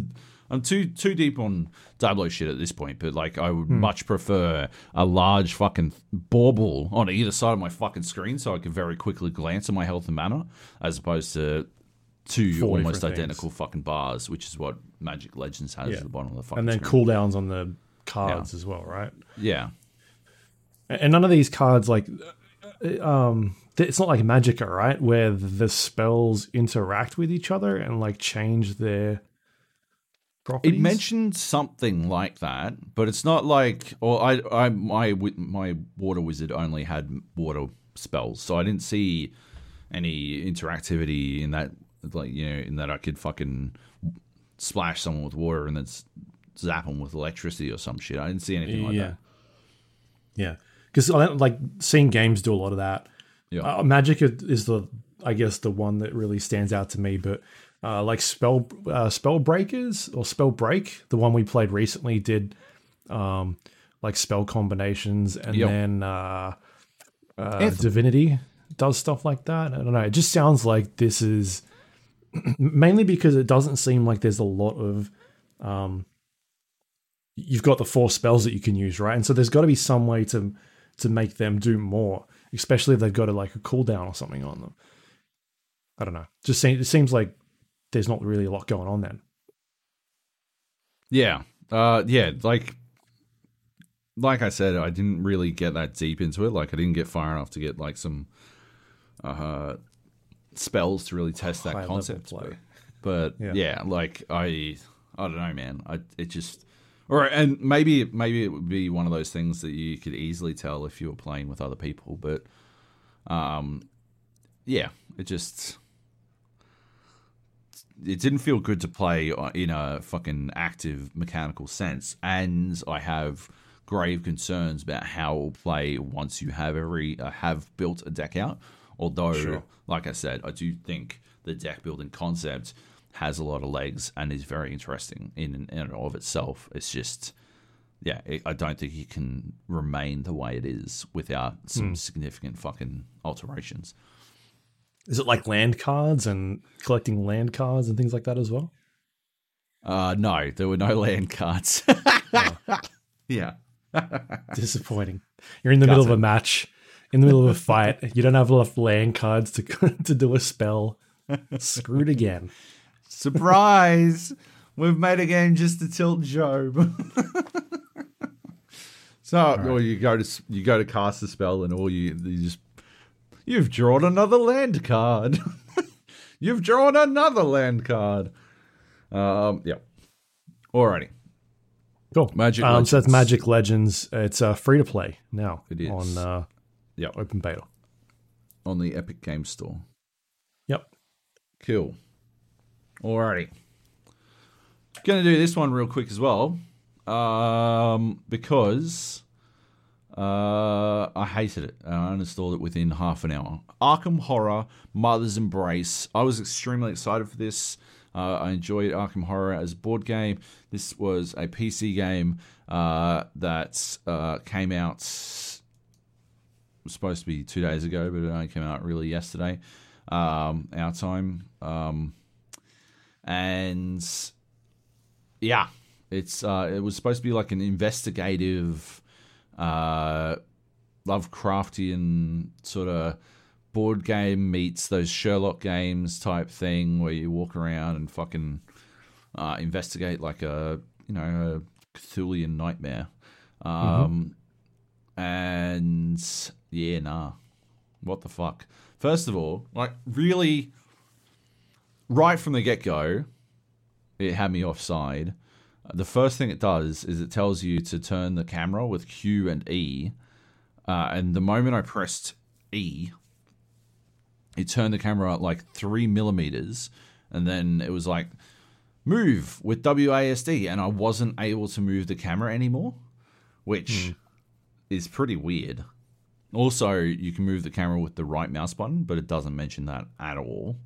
Uh, I had to move, like, I had to move around WASD for like 10 seconds before it actually let me change the camera again. Uh, it's a moot point anyway because half the locations have fixed camera location. Uh, it's got camera relative movement, which you know I fucking love. Uh, so you enter a room and the camera changes, and then you fucking move and you fuck it up again, which is fantastic. Always great. Uh, the voice acting woeful. Uh, just like not well sound balanced. Uh, not very good dialogue. Uh, it was like it's based on a co-op board game, but it's a single player fucking uh, experience, which I don't have like a fundamental problem with, but uh, like it does seem odd that they wouldn't include the option because you do wind up controlling a party. So why couldn't they let you know uh, let you control or let multiple people do it? I know why. It's because they fucking charted this out as fast as humanly possible. Um, you like the game itself is wandering around from point of interest to point of interest, looking at things, uh, which you know I think I've been pretty upfront with. I don't love point and click adventures. Uh, that's basically what this entails. Except this goes an extra step further in that, like, once you click on something, it doesn't allow you to do anything with it, uh, and and it, and you can't naturally escape out. Like, if you press the escape key, once you like investigated the I don't know window, uh, I'm going to look at this window, and it'll be like, oh it's locked, but it might be a way into the house. And but then to get out, if you press escape, it brings up the escape menu. Uh, hmm. If you press any other button, except for the only way I was able to get was like I would like right click on the screen somewhere. So I had to move the camera to get like back in to play the world again, which is fucking weird. Um, it's locked at 30 frames per second. Um, which I, I just like what the fuck? Why? Um. Oh, the fucking one that got me. Uh, you go into, you finally get into the house. Uh, you find like for some reason, so you got to smash open this window, and it's like find something heavy to f- smash open the window. And then you go and you look in a, the back of a car, I think, and you get some bolt cutters. Like, oh, maybe there's a different way in the house. I'll go look. There's like I could see a gate maybe I can like chop open the gate and then go in through the back. Go to the back, and it's like, no, you're supposed to be getting into the house. Find something heavy. Turns out you're just supposed to fucking smash the fucking window with the bolt cutters. Like, hmm. but they're bolt like. I guess like, I'm not saying you can't smash a window with bolt cutters. I'm just saying like, why would it be bolt cut? Why wouldn't it be a fucking hammer or something? right? And why, like, you use bolt cutters on bolts or chains. That's like, there's a fucking narrative consistency there. Like, fucking, that makes sense. If you're finding something heavy, I don't know, you get a fucking rock or something, right? Like, I don't know, one of the fucking things I'm climbing up on. Like, just fucking, why does it have to be bolt cutters? It's so weird. Anyway, that was annoying. Uh, get inside. That didn't actually trigger, picking up the bolt cutters didn't trigger the inventory screen. Searching mm-hmm. a nightstand did. And then on the nightstand, you can't just drag and drop. You find a knife, which is sitting on top of the thing, uh, and very obviously there, uh, but it still makes you search through the drawer anyway. Um, because it's got some like this fucking obtuse fucking like oh if you search uh, but you click the wrong thing like if you if you if you search but in the wrong way then uh, you will uh, you will incur some sanity damage or some shit. Like like how is there a bad way to search a fucking drawer? Just fucking it's sitting on top of it. Just fucking pick it up. Anyway, you can't drag and drop it into your inventory, which would be bad enough already because I'm just trying to pick up a fucking knife off. The, no, you got to fucking press enter, click on move, press W to drag it across to your inventory and then you've got it like it will if you do that it will drop it in the rightmost slot of your inventory. So when you pick up something else you'll have to go across again. And then you press enter again to to take it. Why? Why is it like that? Who the fuck who what like this this is truly some fucking lovecraftian shit. Like so, there are some fucking weird occultist motherfuckers who are like this is exactly the sort of shit that will get they're they're fucking half fish people, right? Who are like, this is it. This will get the kids going. This this will mm. rope them in. We'll get them with this. They will believe in the the mythos of our elder gods. This is exactly what we need. Finally, we can do this. Use this game. How do you? Um, oh, I've never played a game before because I'm I'm from you know the time when uh, H.P. Lovecraft was being a huge fucking racist. Uh, how how do we play games? What would Lovecraft do if he had a game? He would make it as complex and annoying as fucking possible. That's what we'll do. Anyway, um, so I played it a little bit further than that, but uh, yeah, after I got the second character in my party, um, I'm like, uh, no, I can't do this. I'm refunding, and that's what I did. Yeah. I got a Steam refund.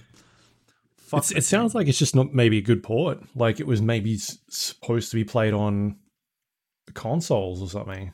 Just by the way you sort of describing the control maybe. system and Yeah, Yeah. It's but still that's not yeah that you're playing on pc so Yeah. um all right that is called uh arkham horror mother's embrace seems like it's out on everything as well now yep. cool What a turd. What- Uh, else we got? let's do it. PGA Tour 2K21 Divot Derby. What a fucking masterpiece. A masterclass of game design. game of the year This is the 2020 game sports game of the year. no, it's, this is going to be the game of the year 2021. Um, okay fair enough Uh, it is uh, affectionately known as Golf Royale. It's not a battle royale game technically, uh, but uh, yeah, twenty people all tee off at exactly the same time. Uh, the balls just fling off, and the goal is to be the fastest person to put their ball in the hole. That is Yep. it. That is the entire game.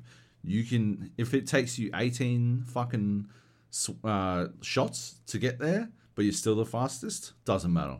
Like, if you spend your entire time in the fucking sand, doesn't matter. If you go out of bounds like 16 times, doesn't matter. As long as you are first in the fucking hole, that's all that fucking matters. Every round, three people get knocked out, or three ish people get knocked out. Uh, it varies from round to round. As soon as one Yep. person has the ball in the hole, a 30 second countdown timer begins, and anyone not in at the end of that fucking 30 seconds, they're out as well. Uh, and yeah, it is a hilarious, hilarious game. The It's easily my favorite way to play golf. I only want to play golf this way anymore. I do not want to play regular, boring, let's play one at a time horseshit golf. Fuck that because you never win so I it's fair win. I actually actually win. I win more than you. So well No. you, that's because of i haven't played it you've, you've stopped playing when i'm around so that you can win Uh, some games how how convenient? How convenient that you, he's always got an excuse. I remember uh, there was uh, a preview of golf, and Luke wrote, "Joab is awesome at golf." So like, I don't know. That's the difference is i have proof took the proof out of context. You dog fuck. i didn't write Anyway. it i didn't write it you wrote it anyway um it is it is hilarious because because like everyone's got different strategies. Uh I, I can't sit here and pretend like I came up with this strategy on purpose, but it has worked pretty well. Uh, my strategy is uh, to get in the rough early. Uh, because if you go in the rough, the ball comes to a stop really quick. And what you can do is it's like it's not. I would say it's probably like pro uh, degree of difficulty, like Yeah. not, not super pro or anything like that. Wind has an effect. Uh, like you can easily go out of bounds and all that kind of stuff. Um, there aren't like assists. You can't do your putt preview or anything like that.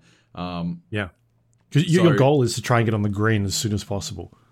uh, no, you like f- fuck the green, man. Fuck the green. Uh, I've the the shit I've seen. Fuck the green. Uh, the ball rolls too much. That's the thing, right? No, I mean Rolling like near the hole, near the pin. Oh yeah, Like get- you're wanting to get into that as soon as can, yeah. possible. Yeah, exactly, right? Like and and but but like the green or the fairway, any of that shit is a nightmare because roll time is dead time. You will sit there and the and the ball will roll and you can do nothing. You can't speed up. There's no like you can't press the space bar to speed the ball up or anything like that. You just have to wait for it to come to a natural stop.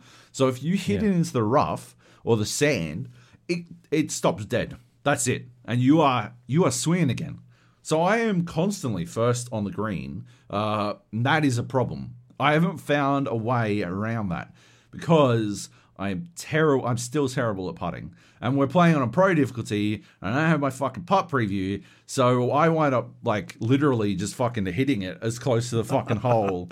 And then, like, Yeah, happy while I'm doing this, like, I will be like first on the green by fucking ages. I will have blitzed everyone onto the green, and then everyone will just like sort of fucking, and I'll be like the second last person in before the fucking cutoff. And like, how the fuck did that happen? Because I spent like seven fucking putts trying to get even like inside of a meter of the fucking hole. Hmm. A nightmare. If I fix up my putt game, I will be unstoppable Go on, unstoppable. But until then, that's the only thing. That's the only thing holding me back. The only thing. That's the only reason the other guys all still playing. Because if I, you know, if I had a putt game, it'd be fucked. They'd be, they would be already fucked. They'd have no fucking hope. There's, they'd be demoralized. Uh, it is. You've just given away all your, your your tips. Now they go and they know what to do. They People are can't. listening. No, no, that's the thing, right? So we're playing with Heath and Drew, Johnny Bravo, Grey Squirrel, Frisco was watching, I believe, uh, and uh, Johnny Bravo roped his brother in. Um, he started playing as well. I don't think I missed anyone. If I did, uh, oh yeah, Baby John Burgess was in our game. Uh, there's a Right. there's a there's a a slightly decent chance Yeah. that he was a bot who happened to be named John Burgess, but I like to believe that it was actually It was probably him. Burjo just hanging Yeah. out, playing some PGA Tour. We fucking ruined him. We slapped him up and down the fucking course. He had no fucking hope. Actually, he came fifth. Uh, it was a good effort from Baby John, but uh, yeah, no, no hope really. Um, yeah. Anyway, uh, the Bants, as always, high quality. Uh, like just that's ninety percent of the appeal of a golf game is shit talking. Uh, because you know none of it really matters. The only thing I want to address is um, while I was I was in a game against Heath, right? Uh, like we'd played, everyone else had gotten out. We're coming into the last hole. The winner will take it all. This is for all the fucking all the marbles. And right as we're about to fucking tee off, uh, Johnny Bravo goes, "Hey, does anyone here like LeBron?" And I said yes, because I like LeBron. A- And it was like a red flag in front of his brother, who is apparently one of those LeBron haters, who lost his fucking mind. And I'm sitting here fucking trying to fucking backswing while this guy is going fucking bananas about how I'm, uh, you know, the, the scum of the earth, which, like, His favorite player is James Harden. I can tell. you can tell. You can, he's, I can tell. fucking Houston's Hitler. Uh like it, it felt like a dog move, right? Like I'm not like I think the bands are all good, right? I'm all all for the bands, all for the fucking the fun and the games and the jabbing, okay? But where was like nobody fucking brought up anything about Heath, right? Why why target me? That's what I don't understand, right? It just doesn't seem fair, right? Like I'm, uh, you can't do that right while I'm trying to fucking. If if it had been earlier in the match, fine, right? But this was this was it. It was one on one. You can't do that. That's unfair. The same planned. Seems it like did. It did seem. Johnny did Bravo seem- had had a plan going into this.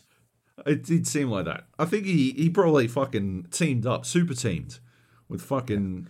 He's the Kyrie to Heath's Kevin Durant.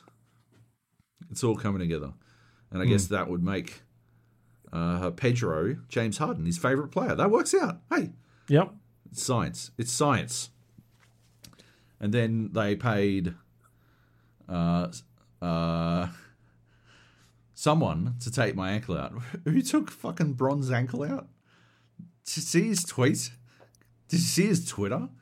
people were like fucking going off that he'd like done it deliberately. And Yeah. I don't think anyone who watched it uh could possibly imagine that he'd done that deliberately.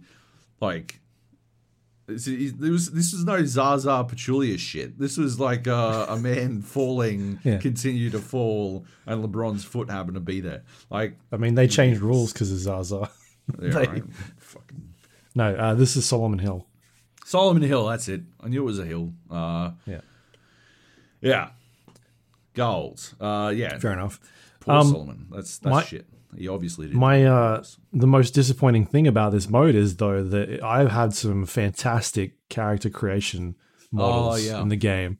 yep. Don't get to see them anymore in this mode because you're just whacking balls around. You do get to see their portrait at the end. So as long Oh, as you win, ah, that's that's even better because you'll be like, this right? fucking person beat me. this this Look at them. Um, my my biggest disappointment is that it doesn't have Call of Duty style all chat at the end, so you can Oh, jump on the mic and yell at other people. Because the Gap crew has never lost, but Ah, we okay. have seen other people coming through. So it, it's always 20 people, but it will fill it out with bots. But we've seen other humans playing. Hmm. You can always tell the bots from the humans because the humans have like single word names and the bots have two two word names, except for baby Right. John Burgess, uh, who went for the just called himself John Burgess. He went for the big playing. spin. Yeah, he just he, um and uh yeah, like the Gap Crew's never lost, but I would love to talk some shit. At, you know, we had one dude who called himself Ozgamers Haggy, or maybe Ozgamer Shaggy, but I reckon it was Ozgamers Haggy. Uh, and we were we were dumping endlessly on poor old Haggy. I wish he was there to hear it, but like, you know, if we could talk to everyone, I imagine we would continue our, our same good good natured uh, bants. Johnny Bravo's uh, targeted attack, notwithstanding, they're usually good, very good natured bants. Um, and yeah, I assume we would have done done that for other people. So I miss not being able to talk to the randos. I wish we could do it. I assume it'd be we'd probably get them in, rope them in to join us in the Discord, and then wish we hadn't. Probably they'd turn out to be racist. Yeah. I, I speak on the on the subject of the next game on the list, the King's Dilemma. Uh, I went and played board games, and I had to catch an Uber, Mhm. and uh, and my Uber driver was very proudly explaining to me um, that he's banned from Facebook for being too mean to the leftists. It's And, good uh, Uber.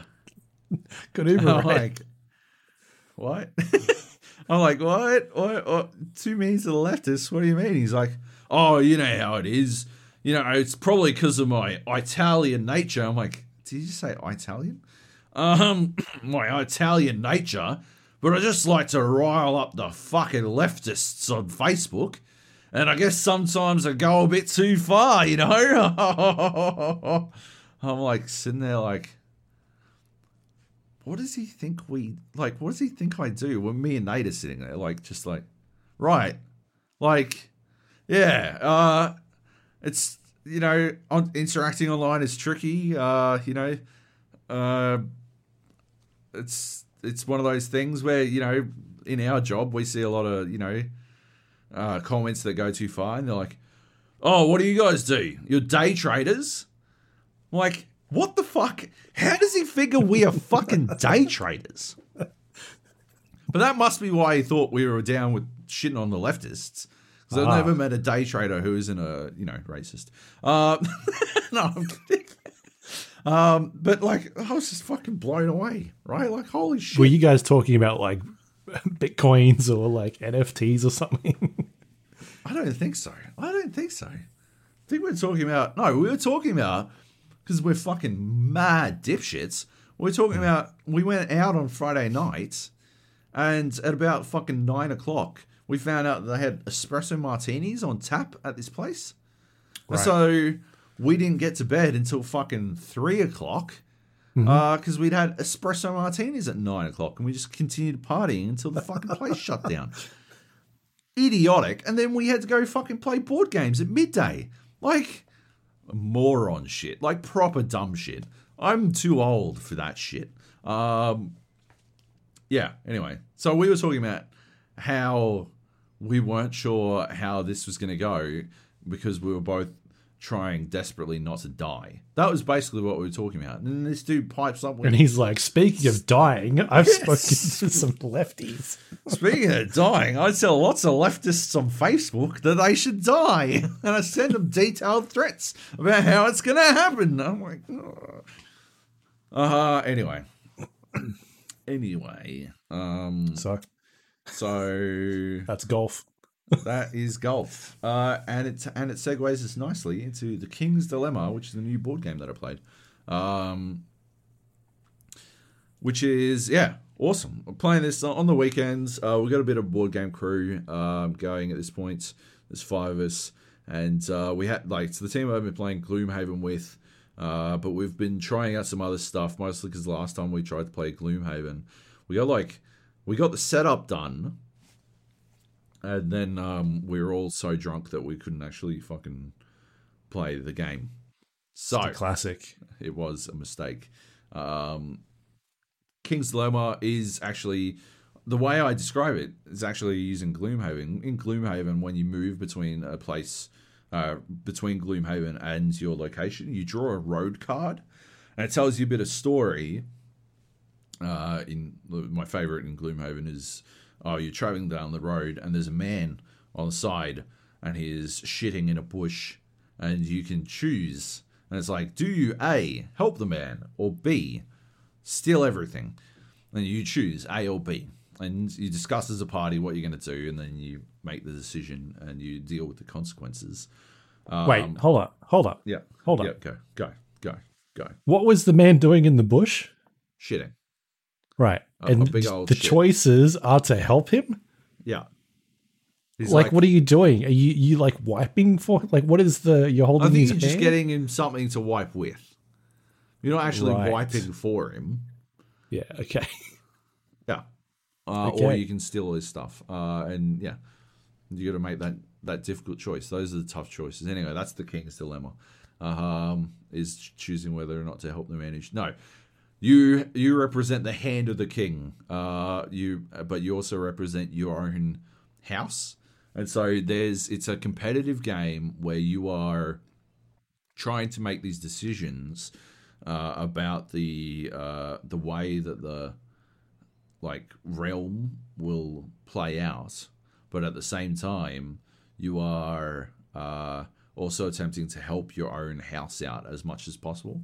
And so the game starts, and you get a little player screen that you're supposed to put up to to like block view of what you have in front of you, what you have access to, uh, and you write your name down, give yourself a name, and then you play uh, and play it out, and uh, and that is basically the uh, the juice of it. Um, you draw these cards, they tell you a story, and then they make you, as a group, make a decision, and then the next thing that happens is you have to vote yes or no. And so the voting process, you take a card, uh, you take the yes no uh, card or the no card, or there's a pass card. You, if you want to vote yes, we will help the man who's shitting.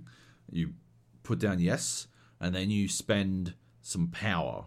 So you've got these power tokens. You've got a limited number of them, um, but you spend some power, and that's it. But say Nate is playing and he doesn't. He wants to rob the man instead. Uh, so he he puts down no, and he puts down two power. And so now I either need one other person to vote yes with one power uh, to to tie him, in which case it will go down to the tiebreaker, which is there's like one person gets to be the tiebreaker, um, which is determined based on at the start of the game. It's based on uh, whoever um, has the lowest house number. uh, which is just sort of a way for it to randomly decide. But after that, whoever lost the last game becomes the tiebreaker in the next game, unless someone takes it from them. So the tiebreaker could decide if if they had if we had an even number of power on the votes. So if it was two versus two, yes, no, then the tiebreaker person would decide, the moderator would decide. But if another person voted two power for yes, that we help him, then we would uh, we would overwhelm him, uh, and we would just automatically win. Right? It goes around the table until it's decided. If you vote pass, you can either, uh, sorry, once once that's done, the power goes into a pool, uh, and anyone who voted pass gets a share of that power. And so that's how you get your power back up. And it's basically like a, a little bit of resource management, uh, a bunch of debates, and some bargaining um, built into this story based game where you're not really in any danger or anything. You're basically just trying to help the kingdom and help uh, your house succeed. And that's about all there is to it really. Um it's like interesting like uh storylines and stuff like that. Um it did feel like uh like it sort of starts off with like three possible story directions. Um we don't know what all three of them were but the first one we picked uh made us open up an envelope and then the next one we picked was on that same storyline. It was like uh, you found red iron in the mountains. Do you want to like exploit that resource or uh, I don't know, not exploit it for some reason? And uh, we chose to exploit it, and that had us open up a an envelope that had three more cards. And so immediately we picked up another red iron card, and that that led to another red iron. Card. And so it felt almost like we wound up getting a little bit railroaded down the fucking red iron uh, pathway, just because there were an overwhelming amount of red iron storyline cards in the mix compared to the other pathways. If that makes sense, like if you've got A, B, and C, mm-hmm. C then branches out more and continues to build itself out, and you never really get to A or B, uh, which is probably probably the biggest criticism I have. Like it was a little bit difficult to explain while extremely hungover, possibly still drunk, uh, and and drinking more. So that that's not really criticism of the game, more of my own life choices. But like, yeah, that that was a bit complex. Uh, but once we had this the understanding of it, like we knocked out another three games pretty quickly after we did the first one. Uh, the second game went extremely quickly because the dog asses uh, the other dog motherfuckers in the game uh, opted to just fuck over the kingdom hardcore so that they could get a significant amount of personal gain, like really fucking fast. Uh, which I just like. It was literally a case of like, are we going to let our people starve, uh, or are we going to do this extremely simple thing that would allow them to not starve? And uh, yeah, two of the dudes in the party were just like, yeah, we'll let them starve. And I'm like, are you fucking kidding? No. And like, I literally had to spend all of my power to try to stop this from happening. And for whatever reason, I will never understand it. But uh, everyone thought I was being like this because I was reading out the game rules and we were only in the second game.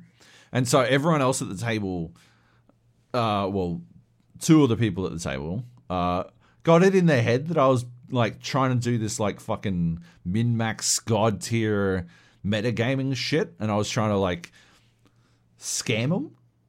And they're like, "Oh yeah, Joab's read something in the rules. He knows something we don't. Vote against him." I'm like, "No, no, I'm trying to make it so that the people don't starve." And they're like, "Nah, he's fucking, he's trying to fucking pull one over on us." I'm like, "That's not how I roll. You know everything I do." that was actually a huge challenge in explaining the rules. Was uh, was I would be like, okay, so what we're gonna do is like when when we vote for power, then and someone will be like, oh, uh, what happens when we vote for power? I'm like, well, I, I don't know. I'm trying to explain that bit. And then I'd explain a little bit more, and they'd be like, oh, yeah. So, um, what do you use the coins for? What are these for? What are these tokens for? I'm like, I don't know. I'm at the same place in the book that you are. How would I know what the fucking tokens are for if we haven't reached in the fucking book yet? From the get go, they assumed I had a lot more knowledge than I had. Uh, I was extremely new to it and quite hungover. But anyway, so yeah, the second game, they all assumed I was on some fucking devious shit when all I wanted to do was keep the fucking people from starving to death. And uh, and meanwhile, it turns out, it turns out that the two dudes who had drummed up this fucking this campaign that I was on some devious shit. They were on devious shit. They were trying to fucking scam their way into an easy victory really quickly at my expense. The fucking kicker, right? The fucking stitch up is that in the next two games, somehow I still had a reputation of a dude on some devious shit, even though those two motherfuckers were the ones doing fucking stuff. Unbelievable. So uh, I did not do well. I will tell you that. Uh, my my house has not done well, but I did have a lot of fun. I think it's a really good game um, because it is a game that is literally about conversing and like the the weird paths and directions that our minds can go in when we try to like think through how everyone is playing, how ev- how one action will impact everyone else's game. Uh, Like it requires, I think, yeah, I think it requires a, a bit more knowledge than what we had. Because I think we weren't really playing the game. Well, not everyone at the table was playing the game until our last round. Uh, obviously, fucking two of our players were extremely in on playing the game from the second round. Uh, but yeah, like we didn't have a huge like base understanding of some of the stuff we should be doing right away, and I think that impacted uh, some of how we went about things. But nevertheless, uh, once we did understand it, yeah, we were having a lot of fun, and yeah, it was literally just that sort of bargaining and uh, that wheeling a deal, and dealing that I don't know. I think is generally pretty good in board games. The the you know back in the day when we played Risk Legacy and uh, Nate mounted that campaign that everyone should gang up on me as soon as possible, and I think it was your wife was like uh, making like fucking deals on it. Like she was like, "Oh yeah, well Joe, what will you do if if I don't?" I'm like, uh, I don't know. What the fuck do you want? She she like got like a bunch of countries out of it, and she still fucking backstabbed me because it didn't matter because I was fucking dead. Um, like that sort of shit. I actually love like you know I don't love being backstabbed, but uh, I love that sort of yeah that devious shit. I do enjoy it. I just wish I got to. I don't know. I just I th- why am I, why why am I the devious guy? 'Cause you're right. I don't do anything devious. I never do anything devious, and yet I get this reputation as some fucking metagaming fucking god genius who's about to fucking swoop in and scam everyone. And I'm like, no, that's not how I. I've never done that ever. I don't understand. That's not how I roll. It's how I wish I could roll, but literally nobody ever lets me fucking do it. Insanity. Anyway, um, good times. Hard recommend if you can find a copy. Uh, I definitely recommend it as a game. Awesome. The King's Dilemma out now. Check it out. Yes. Yes. All right. Do you want to blast through these then? Let's do it. GeoGuessr. Yeah, I guess uh, just quick on this one. Uh, I don't know if you got much to talk about with it, but uh, I'm just fucking. I don't know. I'm. I think I'm close to close to being done with it. Had a really rough one yesterday. Just the fucking first one was just shit. Like I'm just tired of getting fucking roads that are just there's nothing. There's nothing to go on except for like one one city name and like the yeah at best at best you can look on a map and compare the um the script the alphabet with uh letters and take a educated guess based on the letters that you've seen and maybe you can work out oh yeah well we must be in bangladesh because it, those letters look similar but there's no way that you can actually make any like more like you can maybe work out there's a oh yeah there's a river so it'll be on a body of water and that's about it and you guess a fucking river unless you find that name and get really lucky. And yeah it's just these long roads to nowhere with not enough fucking info and it's happening like last week it happened quite a bit and i'm just fucking over that. Um I do like reading how other people arrived at stuff, but yeah. Yep. Others, otherwise, like, yeah, just really annoying. So, yeah. Yeah. Anyway. All right. Fair enough. Yep. Cool. Easy. Cool. Um, let's move on to the last one we got here, which is Hell Let Loose. Um, Ah, yeah. a game we've been talking about for a few, few weeks now, but uh, update 9 was pushed out uh, over the last couple of days, which introduced a bunch of new changes to the game. Um, might quickly go through them. I don't have them up, but uh, what was there? They've um, made made a bunch of map changes to uh, balancing and things like that. Um, they've added in a melee uh, combat system, so you can now melee people Yeah. uh, with either a shovel or a uh, knife. Um, they have changed the way that barbed wire has worked. It now um, notifies enemies when you're nearby by making noises. Um, it doesn't cause damage to you.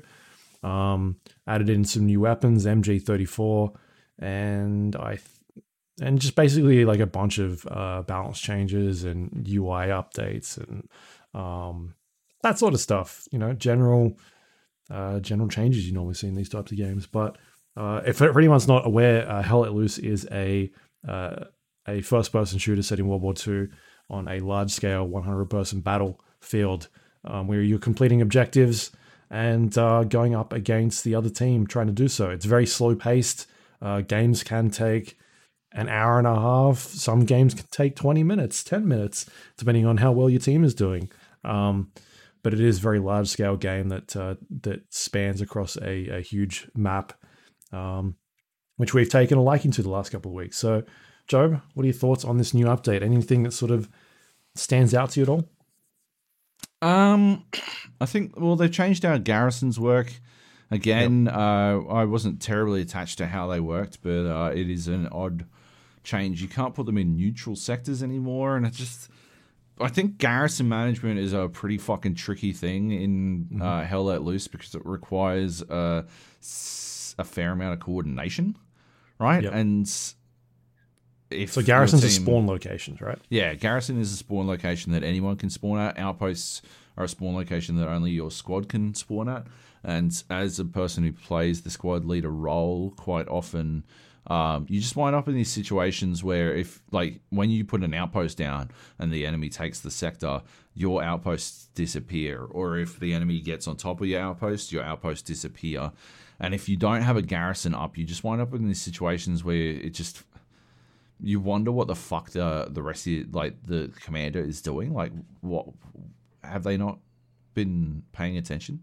Why didn't they get a fucking carry down? Why didn't like I would happily go and put a garrison down if you fucking asked me to. I don't have a problem with detouring from what I'm doing to go do it, and I've done it a lot. But if you never fucking ask me, then I won't do it because I presume that you like you've got something else in mind. I like yeah, it's starting to get to a point where, like now, as a squad leader, I'm starting to have to like do the commander fucking thing as well. I do not want to play commander under any circumstances. Uh, it seems like a thankless task, and right now I'm complaining about commanders who don't seem to be doing anything when I'm sure they're doing loads of stuff. You just can't fucking see it See it. because they've got Yeah. a fucking ton on their plate, right?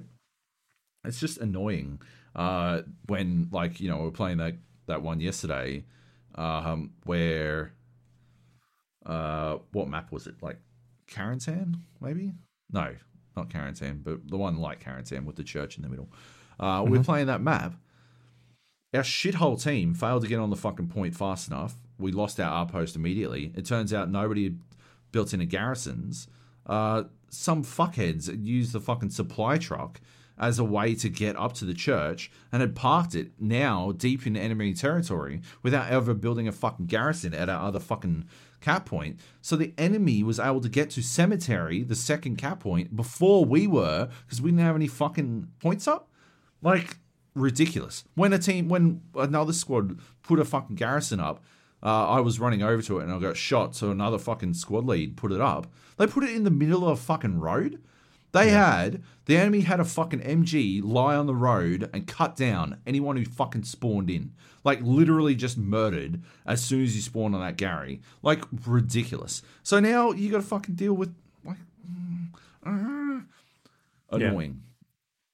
Um, that that one that was the one that was the last one we played, and we were what top in defensive effectiveness, second in offensive effectiveness, second in combat effectiveness, and second in support.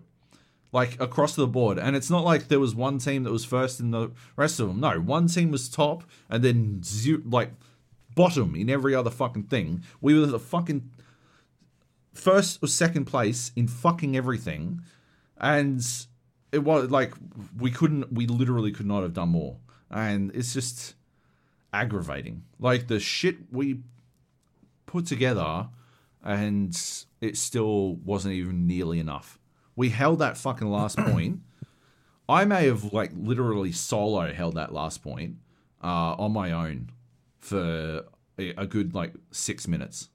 I think I was literally alone on that point because you guys were running over and stuck because they had they were all over us and you guys I had I'd put the outpost down in a place that would allow us to get into cemetery uh, and not get murdered on a fucking road by an MG.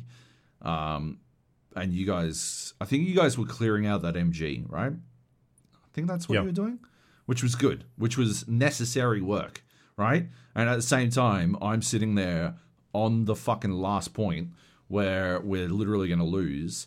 And yeah, I put up a, a danger close outpost uh, right on top of, like, there was a tank literally next to me. Uh, they got up.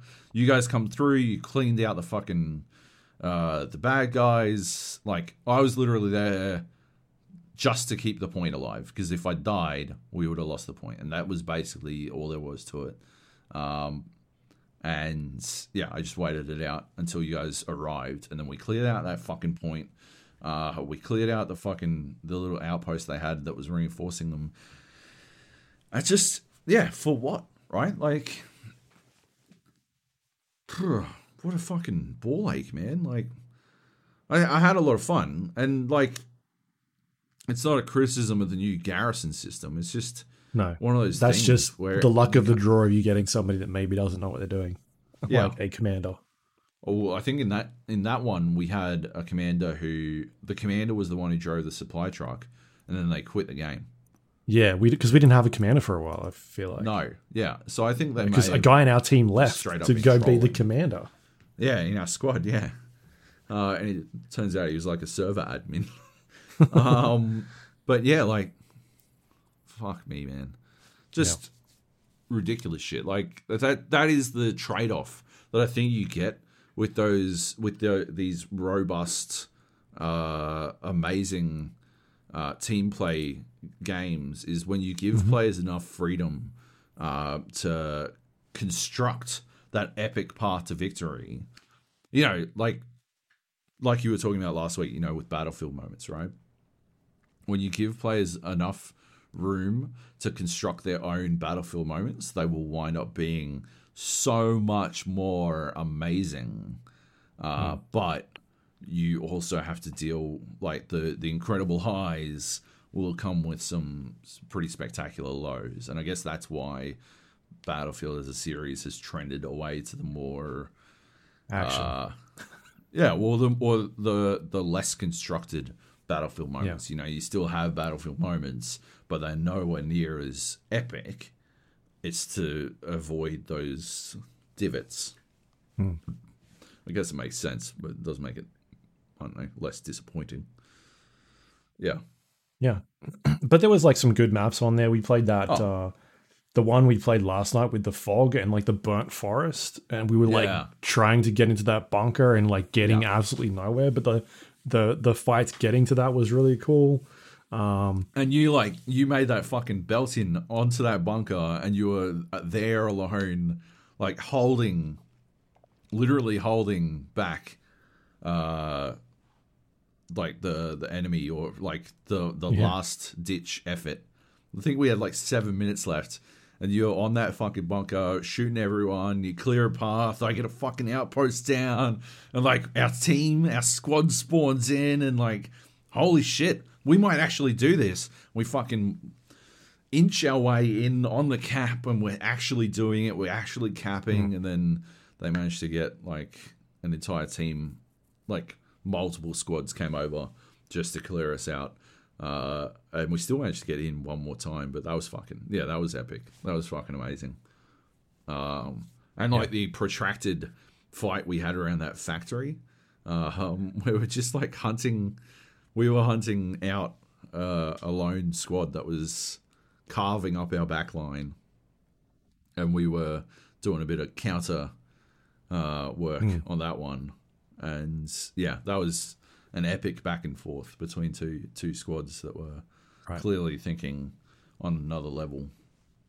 yeah, That was um, like some of the UI changes, uh, I, I can now see when the um, the commander is doing things like like ah Yep. there's a bombing run coming and like Yep. there's little things on the map now that show you when they're coming and and uh, which direction they're heading in and like uh, which is super helpful because they used to just show up before and you'd be like is that one of ours or is that like an enemy team or like what is going on but now you can just look at the map and be like oh yeah cool that's our bombing run this is the Yep. line that it's coming in on um, so that stuff is really helpful.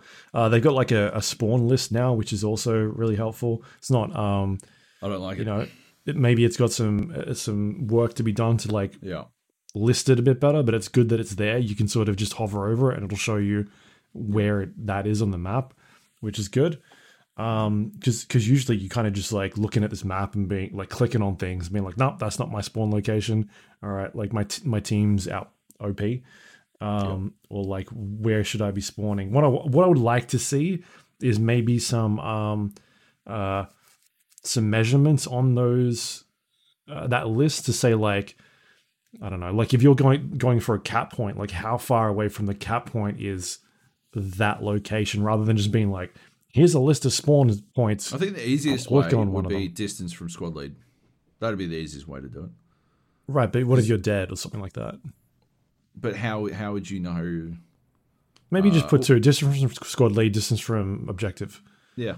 Or- Yeah. I know there's two objectives sometimes or Yeah. multiple objectives, but there's got to be a better way to Closest to present that information. Yeah. Um, I'm sure they'll yeah. get there.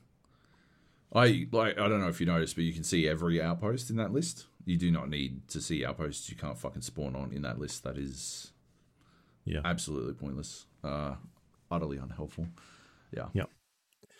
Um. Anyway, still having fun with it. Lots of cool things going on. Yeah. Uh, it, it seems like um, yeah, it's definitely my type of game. I'm I'm having a lot of fun with it. All right, there you go. I didn't write down the time for that one, but we can guess. Which- 220. Boom. Um. All right, let's do some news. Let's uh, blast through some of these.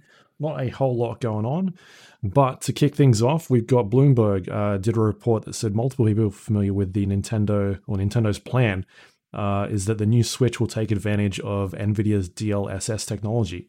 Which makes sense, right? Uh, the Tegra chip is core to Yep. the Switch, uh, and the Tegra Two uh, has those um, those fucking AI chips that they they fucking love built into Yeah. it. So, uh, yeah, that makes sense. Um, DLSS DLSS is fucking phenomenal. Why wouldn't Why wouldn't it take advantage? Anything Right. that can help it. Maybe maybe the new Switch will be able to play uh, Breath of the Wild at 60 frames, just like the Wii U emulator is capable of doing it. Um, Yeah. yeah, I think this is the um the the biggest mistake that these consoles have done this year or this time round is that they don't they've gone with AMD and AMD doesn't have a solution to that. Um yeah, at this point at least uh, when they come out with their pro you know SKUs or whatever it is they, they they'll call them maybe we'll have something by by then but yeah, for the next 3 or 4 years this is what you got. Um yeah. so I think it's a bit of a mistake. Uh, anyway, that's that. That sounds cool. Um, all right, next up, we've got Amazon Games opens up a new development studio in Montreal, uh, headed by the uh, founding members of uh, industry veterans, including uh, Luc Bouchard, um, who is the head of production, Xavier Marquis, who is the creative director, Alexander Remy, who is the head of product, and Romain uh, who is the content director. These might be some familiar names because I've interviewed a bunch of these guys um, in the past because they are the core development team for Rainbow Six Siege, the um, uh, tactical shooter that we have talked about quite a lot on this show. So they've left Ubisoft and gone gone along and taken in some big bucks over at Amazon to make a multiplayer shooter. I would assume.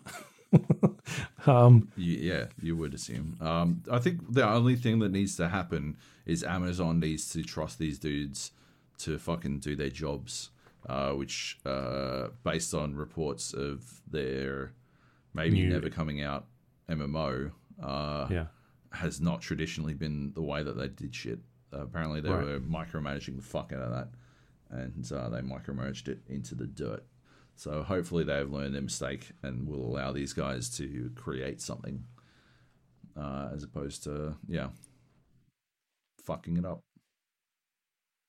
Yeah. Um I mean, yeah, that's that's a big surprise. Obviously, all the a bunch of these guys stepped away from Rainbow. Uh, the end of last year, we talked about it. I kind of just assumed that they'd moved on to something uh, else at Ubisoft, and I thought that's what they were doing.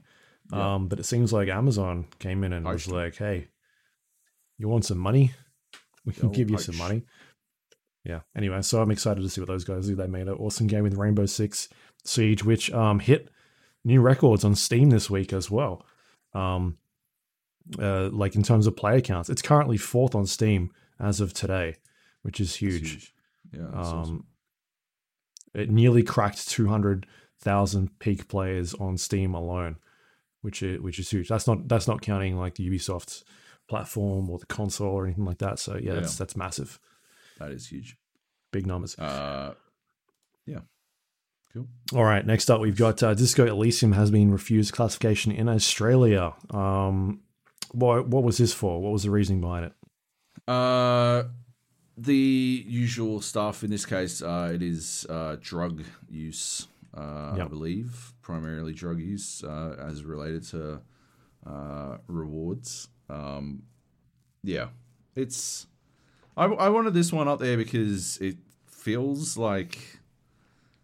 I don't know. I just I feel very cynical. Uh, this this feels like a I don't know marketing stunt to me um, because Disco Elysium didn't get fucking refused classification when it first came out. Uh, I don't know if they had to go through the board, um, but for it to suddenly hit the board, and I assume they would have had to actually go to the board because they did change the rules for online purchases.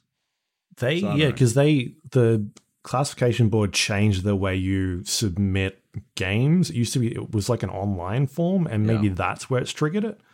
Maybe Um, as opposed to having someone sit down and play this thing. It's So- so, meaningless. You can still buy it anywhere online. Uh, I Yeah. still own it on Steam. Like, And I'm Yeah. sure this thing goes through anyway. It- And, like yeah. once someone sits down and checks it out. yeah, exactly. This is probably So I just, an automatic thing that's popped up, like a form someone's filled out and it's gone, nope. And so it's hit the system, and then the sites, websites have picked it up and been like, it's been banned. And it hasn't. So Yeah, anyway. uh, just just seemed like a cynical attempt to get some press. Anyway, next. Next up, we got Gotham Knights has been pushed back to 2022. Um, this is the game that has been teased, which we've talked about on here numerous times. I think they started teasing this game in 2019. Um, it's been a long time, but it's now been uh, uh, moved to next year. Um, this is the game uh, featuring some of the uh, side characters from the Batman universe. Um, yeah, okay. This is the Montreal uh, uh, game. This is not the um, Rock Rocksteady Batman game. Um, is is this kind of surprising to you, or is is this going to be a recurring trend we see this year? Uh, I do. I like. I'm disappointed, but I'm not terribly surprised. Um, yeah, I don't like seeing. I was excited for this game. I was hoping it would come out, but um, yeah, I didn't want it uh, to get delayed. I think we might see more of it a couple of times. Yeah. Yeah. Um, I don't know. Hopefully, hopefully they, they get to use the time well, and um, yeah, it it does fantastic uh things for the the Arkham universe because I love that universe. So yeah, for sure. Hasn't been true. Um, next up, the last story we've got here, I think, yep, is the uh, the new PlayStation VR controller has been revealed. So we talked about the uh, next generation uh, PlayStation VR, which is uh, something they announced recently, and uh, the word on the street was they were sending out um, prototypes and things like that out to developers to start working on this stuff. And uh, Sony has listed or at least shown off the controller at this stage, which looks very different to what they did on the original one, um, which used the Move controllers uh, as yeah. a form of interacting with the game. Um, I think this one looks really interesting. I don't like the design of it, but I like the stuff, the technology that it's got. Like the technology behind it is really strong. Um, yep the things that it's doing. So it's like they're they're describing it as this orb design, which kind yeah. of covers your wrist, um, and I'm assuming that is maybe doing some sort of tracking as well using the headset. Maybe not, but we will see. Um, the uh, the main features of this thing it will have adaptive triggers and haptic feedback, which is uh, some big things that the PlayStation DualSense uses. Yeah. Um, so when you press those triggers in, you'll get a bit of resistance. That stuff is really cool. We're not really like I, I feel like we're not really seeing that on other VR devices. So that's really cool. Um, they've got uh, finger touch detection, which can detect really slight movements with your fingers. Um, some of the controllers uh, at the moment do that. I think my Vive, not Vive, I don't know what the fuck I've got anymore. Oculus, Oculus. Um, does that, which is cool. Um, oh, and it says here the VR controller is tracked by the new VR headset. So there you go, yeah. using the ring. That's what I just assumed and didn't. I didn't read any of this stuff. I looked at the pictures, um, which is cool. Yeah. Anyway, what's your thoughts on this? Like, does this look? Is this more interesting than you than than using a uh, a move controller? as your input. Oh, way better. Such so much better an idea. Uh, the one thing that I hope is, is, it looks a little flimsy. I'm worried about the structural integrity because I don't know if you've done this, but uh, I've definitely hit the wall uh, once or twice, or hit things. Yeah, once or twice, uh, and uh, yeah, this thing doesn't look like it would stand up to much of that. Which, yeah, yeah worth worth looking into.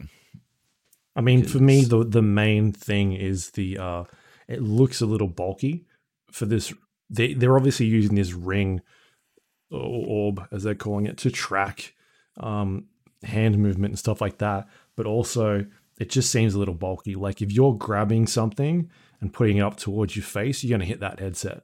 I, I've I've come pretty close to doing that with mine because like my controllers, as you can see, it's got this loop um, which kind of surrounds your wrist or your hand.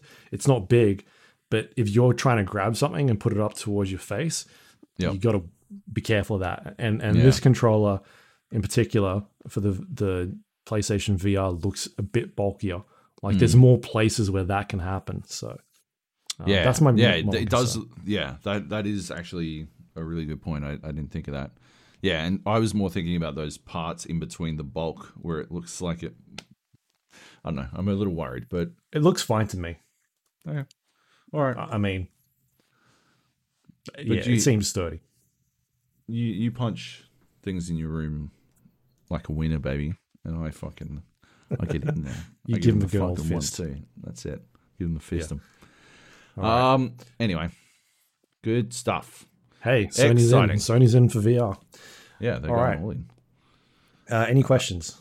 Quickly. We do have questions. Uh, Johnny? Bravo writes, "Hey gents, I used to watch Survivor on TV pretty religiously for the first ten-ish seasons. I checked; they've done forty.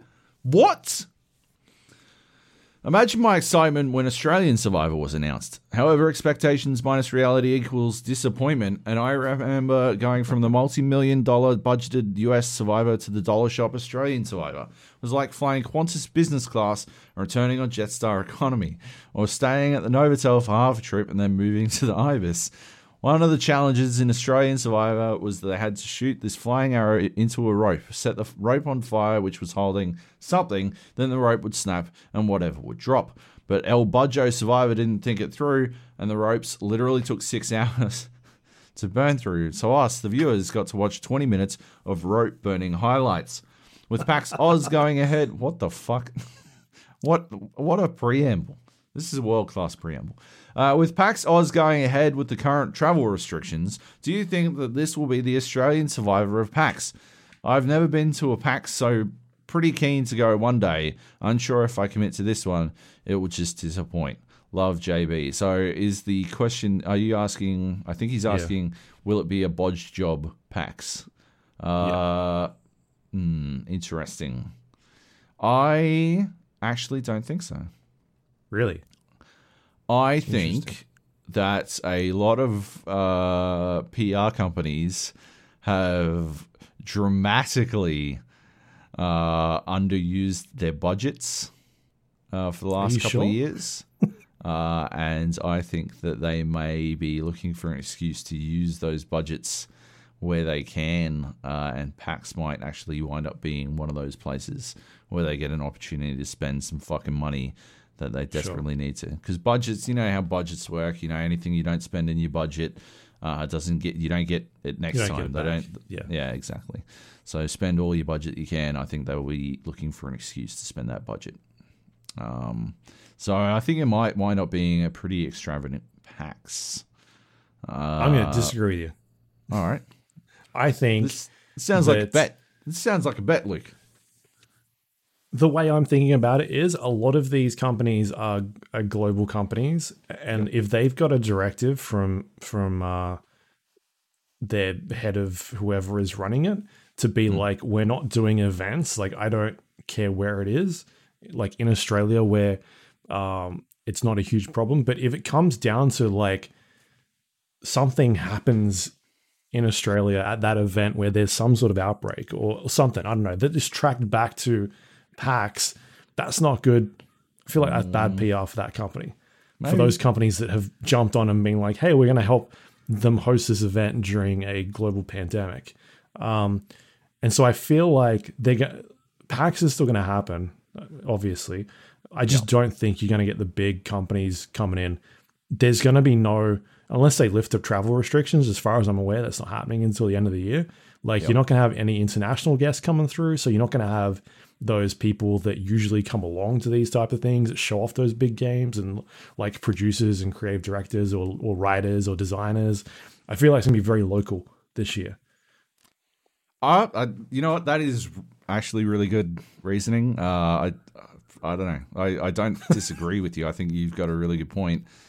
I reckon we bet. I reckon we make a bet. I don't know what we bet for. Hold Uh, on. This is this sounds like you've got inside knowledge.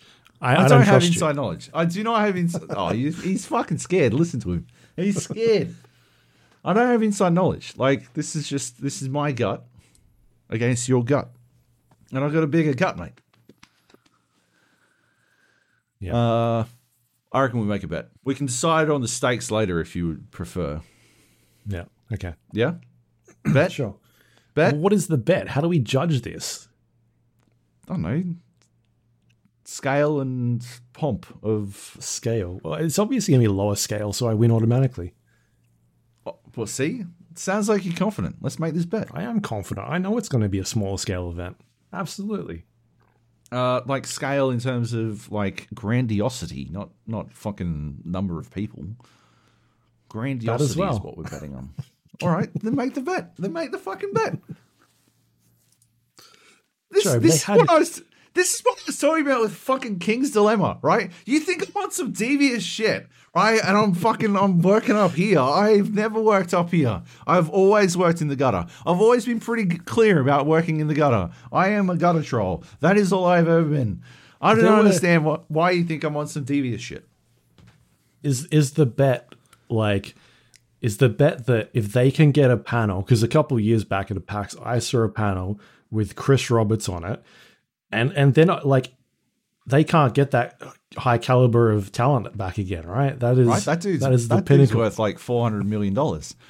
Um, and the rest of the people on that panel too, right? Like, what a fucking panel. Uh, throw away. One of them had really good shoes. What are they doing? What are these people doing anymore? One of them had really good shoes, and that's all that matters. Um, yeah. Uh, so yeah, bet bet is on. The bet is on. You heard it here. Luke is confident. It will not be a very grandiose scale event. Um, excellent. Okay. Cool. Cool. Cool. if it cool. happens at all. Could you imagine if they get a day into this thing and there's an outbreak in Melbourne and Melbourne just shuts down? Like what then? Do they refund all the tickets? Have they? I haven't looked into any of this stuff. I would assume so. I've, I've been looking into it, and I'll either be staying with Grey Squirrel or Morkai. Yeah. Yeah. I haven't worked it out yet. I'm extremely allergic to cats. Uh, Okay. And Morkai's got cats. but Grey Squirrel's got a baby, so it's hard to fucking but can't tell. you just use the bubble you'll take with you and just roll around in that? the bubble. I'll just be the bubble boy. It's moops. All right. Good. We got another Good fun question. question. That was a good question. Um, weird way to get there, but good- question. Baz writes, following on from my last question, it seems that you uh, that as you say, the larger companies are too scared to try anything um, that has any risk. They sit snugly in their warm bed, knowing how well they will sell the next COD, Battlefield, FIFA, WoW, XPAC, etc but are too afraid to try something different. And when uh, some of them do try something outside the safety of their warm bed, e.g., Cyberpunk, and it doesn't live up to expectations, the other large studio balls shrivel up at the thought of getting out of the warm bed. And I feel like Baz wrote this while it was extremely rainy, and he was like snuggled in his warm bed. That's what I'm getting out of this. Anyway, um, uh, getting out of the warm bed and say to the free thinkers within the company, told you so, look what happened to them. It seems that the acquisition of an indie studio, in some cases another large studio that managed to have an idea that prevails above the rest, albeit a short time, is a far safer business model than actually getting out of their warm beds and taking a risk. Anyway, uh, I guess I'm just tired of the next COD, Diablo, Assassin's Creed, Battlefield, GTA, EA sports game, and I'm concerned that a huge amount of current and future resources of talented people in this industry are going towards these games rather than innovative ideas. Am I crazy, or is this a genuine concern for the future of the industry? Uh, I don't think it is a genuine concern because it hasn't stopped. Like, video games continue to get bigger and bigger, right? Yeah. But- it hasn't burst yet. Yet. Well, I don't think it's a bubble. I don't think it's a bubble, right? I think it is a growing uh, platform for, for for entertainment. Like it's a growing entertainment platform. Uh, but like if you look at the examples of what people are playing, uh, I don't I don't think there's reason for concern for this.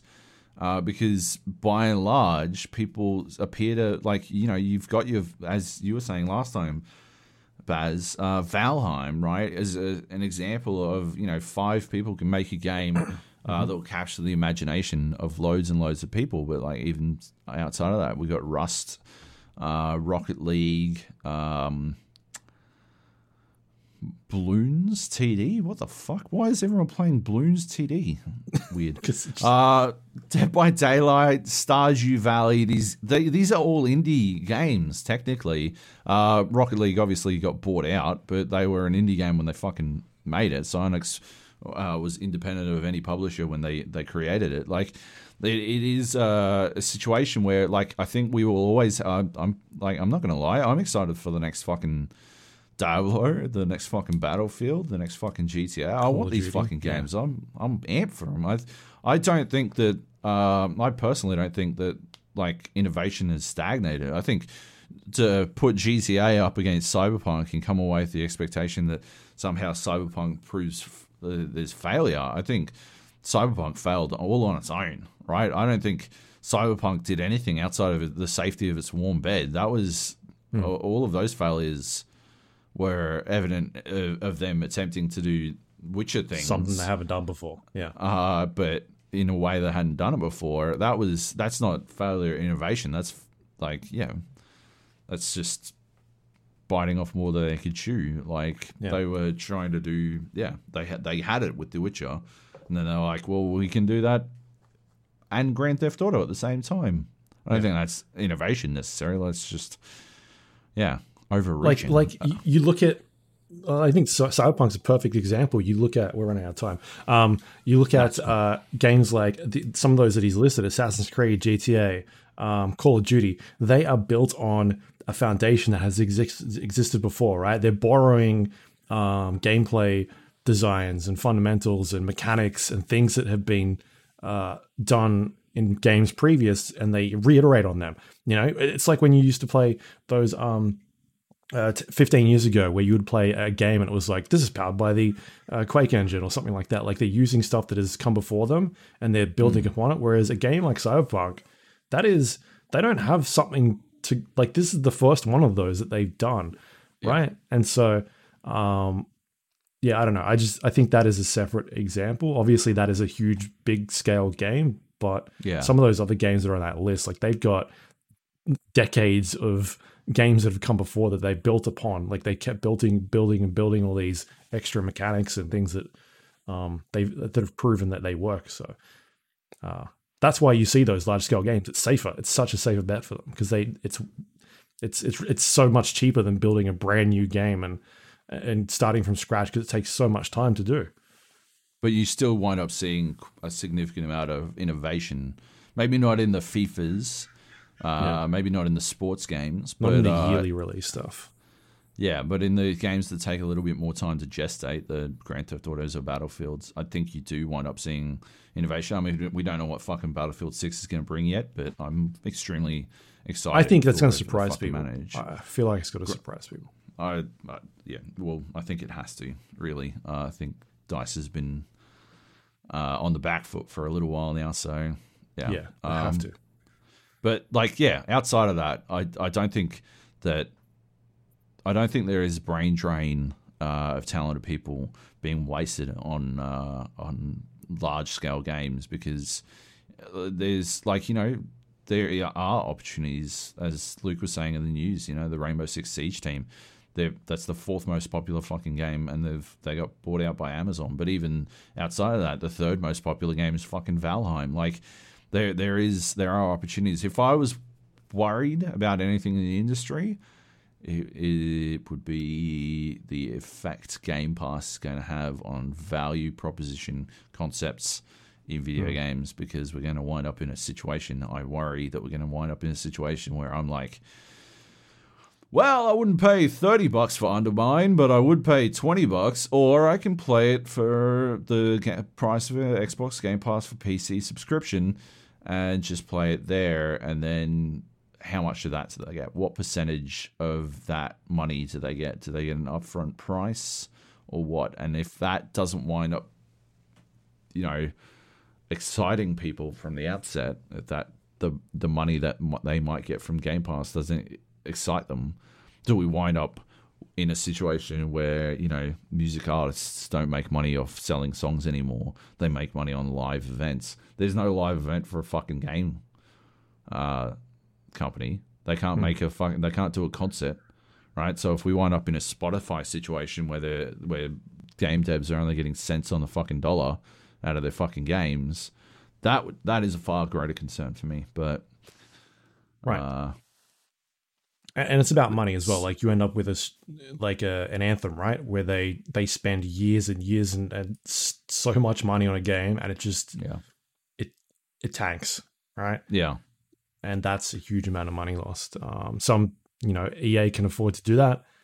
I think ba- You know- that Anthem's a great example of what Baz was talking about. Anthem, I think, might be the might be the proof of the of the pudding that like I don't think you need to be worried about the future of the industry, but the example, like I think Anthem's a way better example uh, of of the trying to go go out of the warm bed. But I think that was uh, you know, that was neutered by internal meddling. That was Whedon cut Fucking Andy Wilson getting his fingers all in there. fucking bloody Andy. He's like, I need more football cards. Get me more cards. Drew. Actually, it's Drew, isn't it? It's Drew Wilson. It's a real Doctor E3 Wilson move. That's what they call him. Doctor E3 Wilson. um.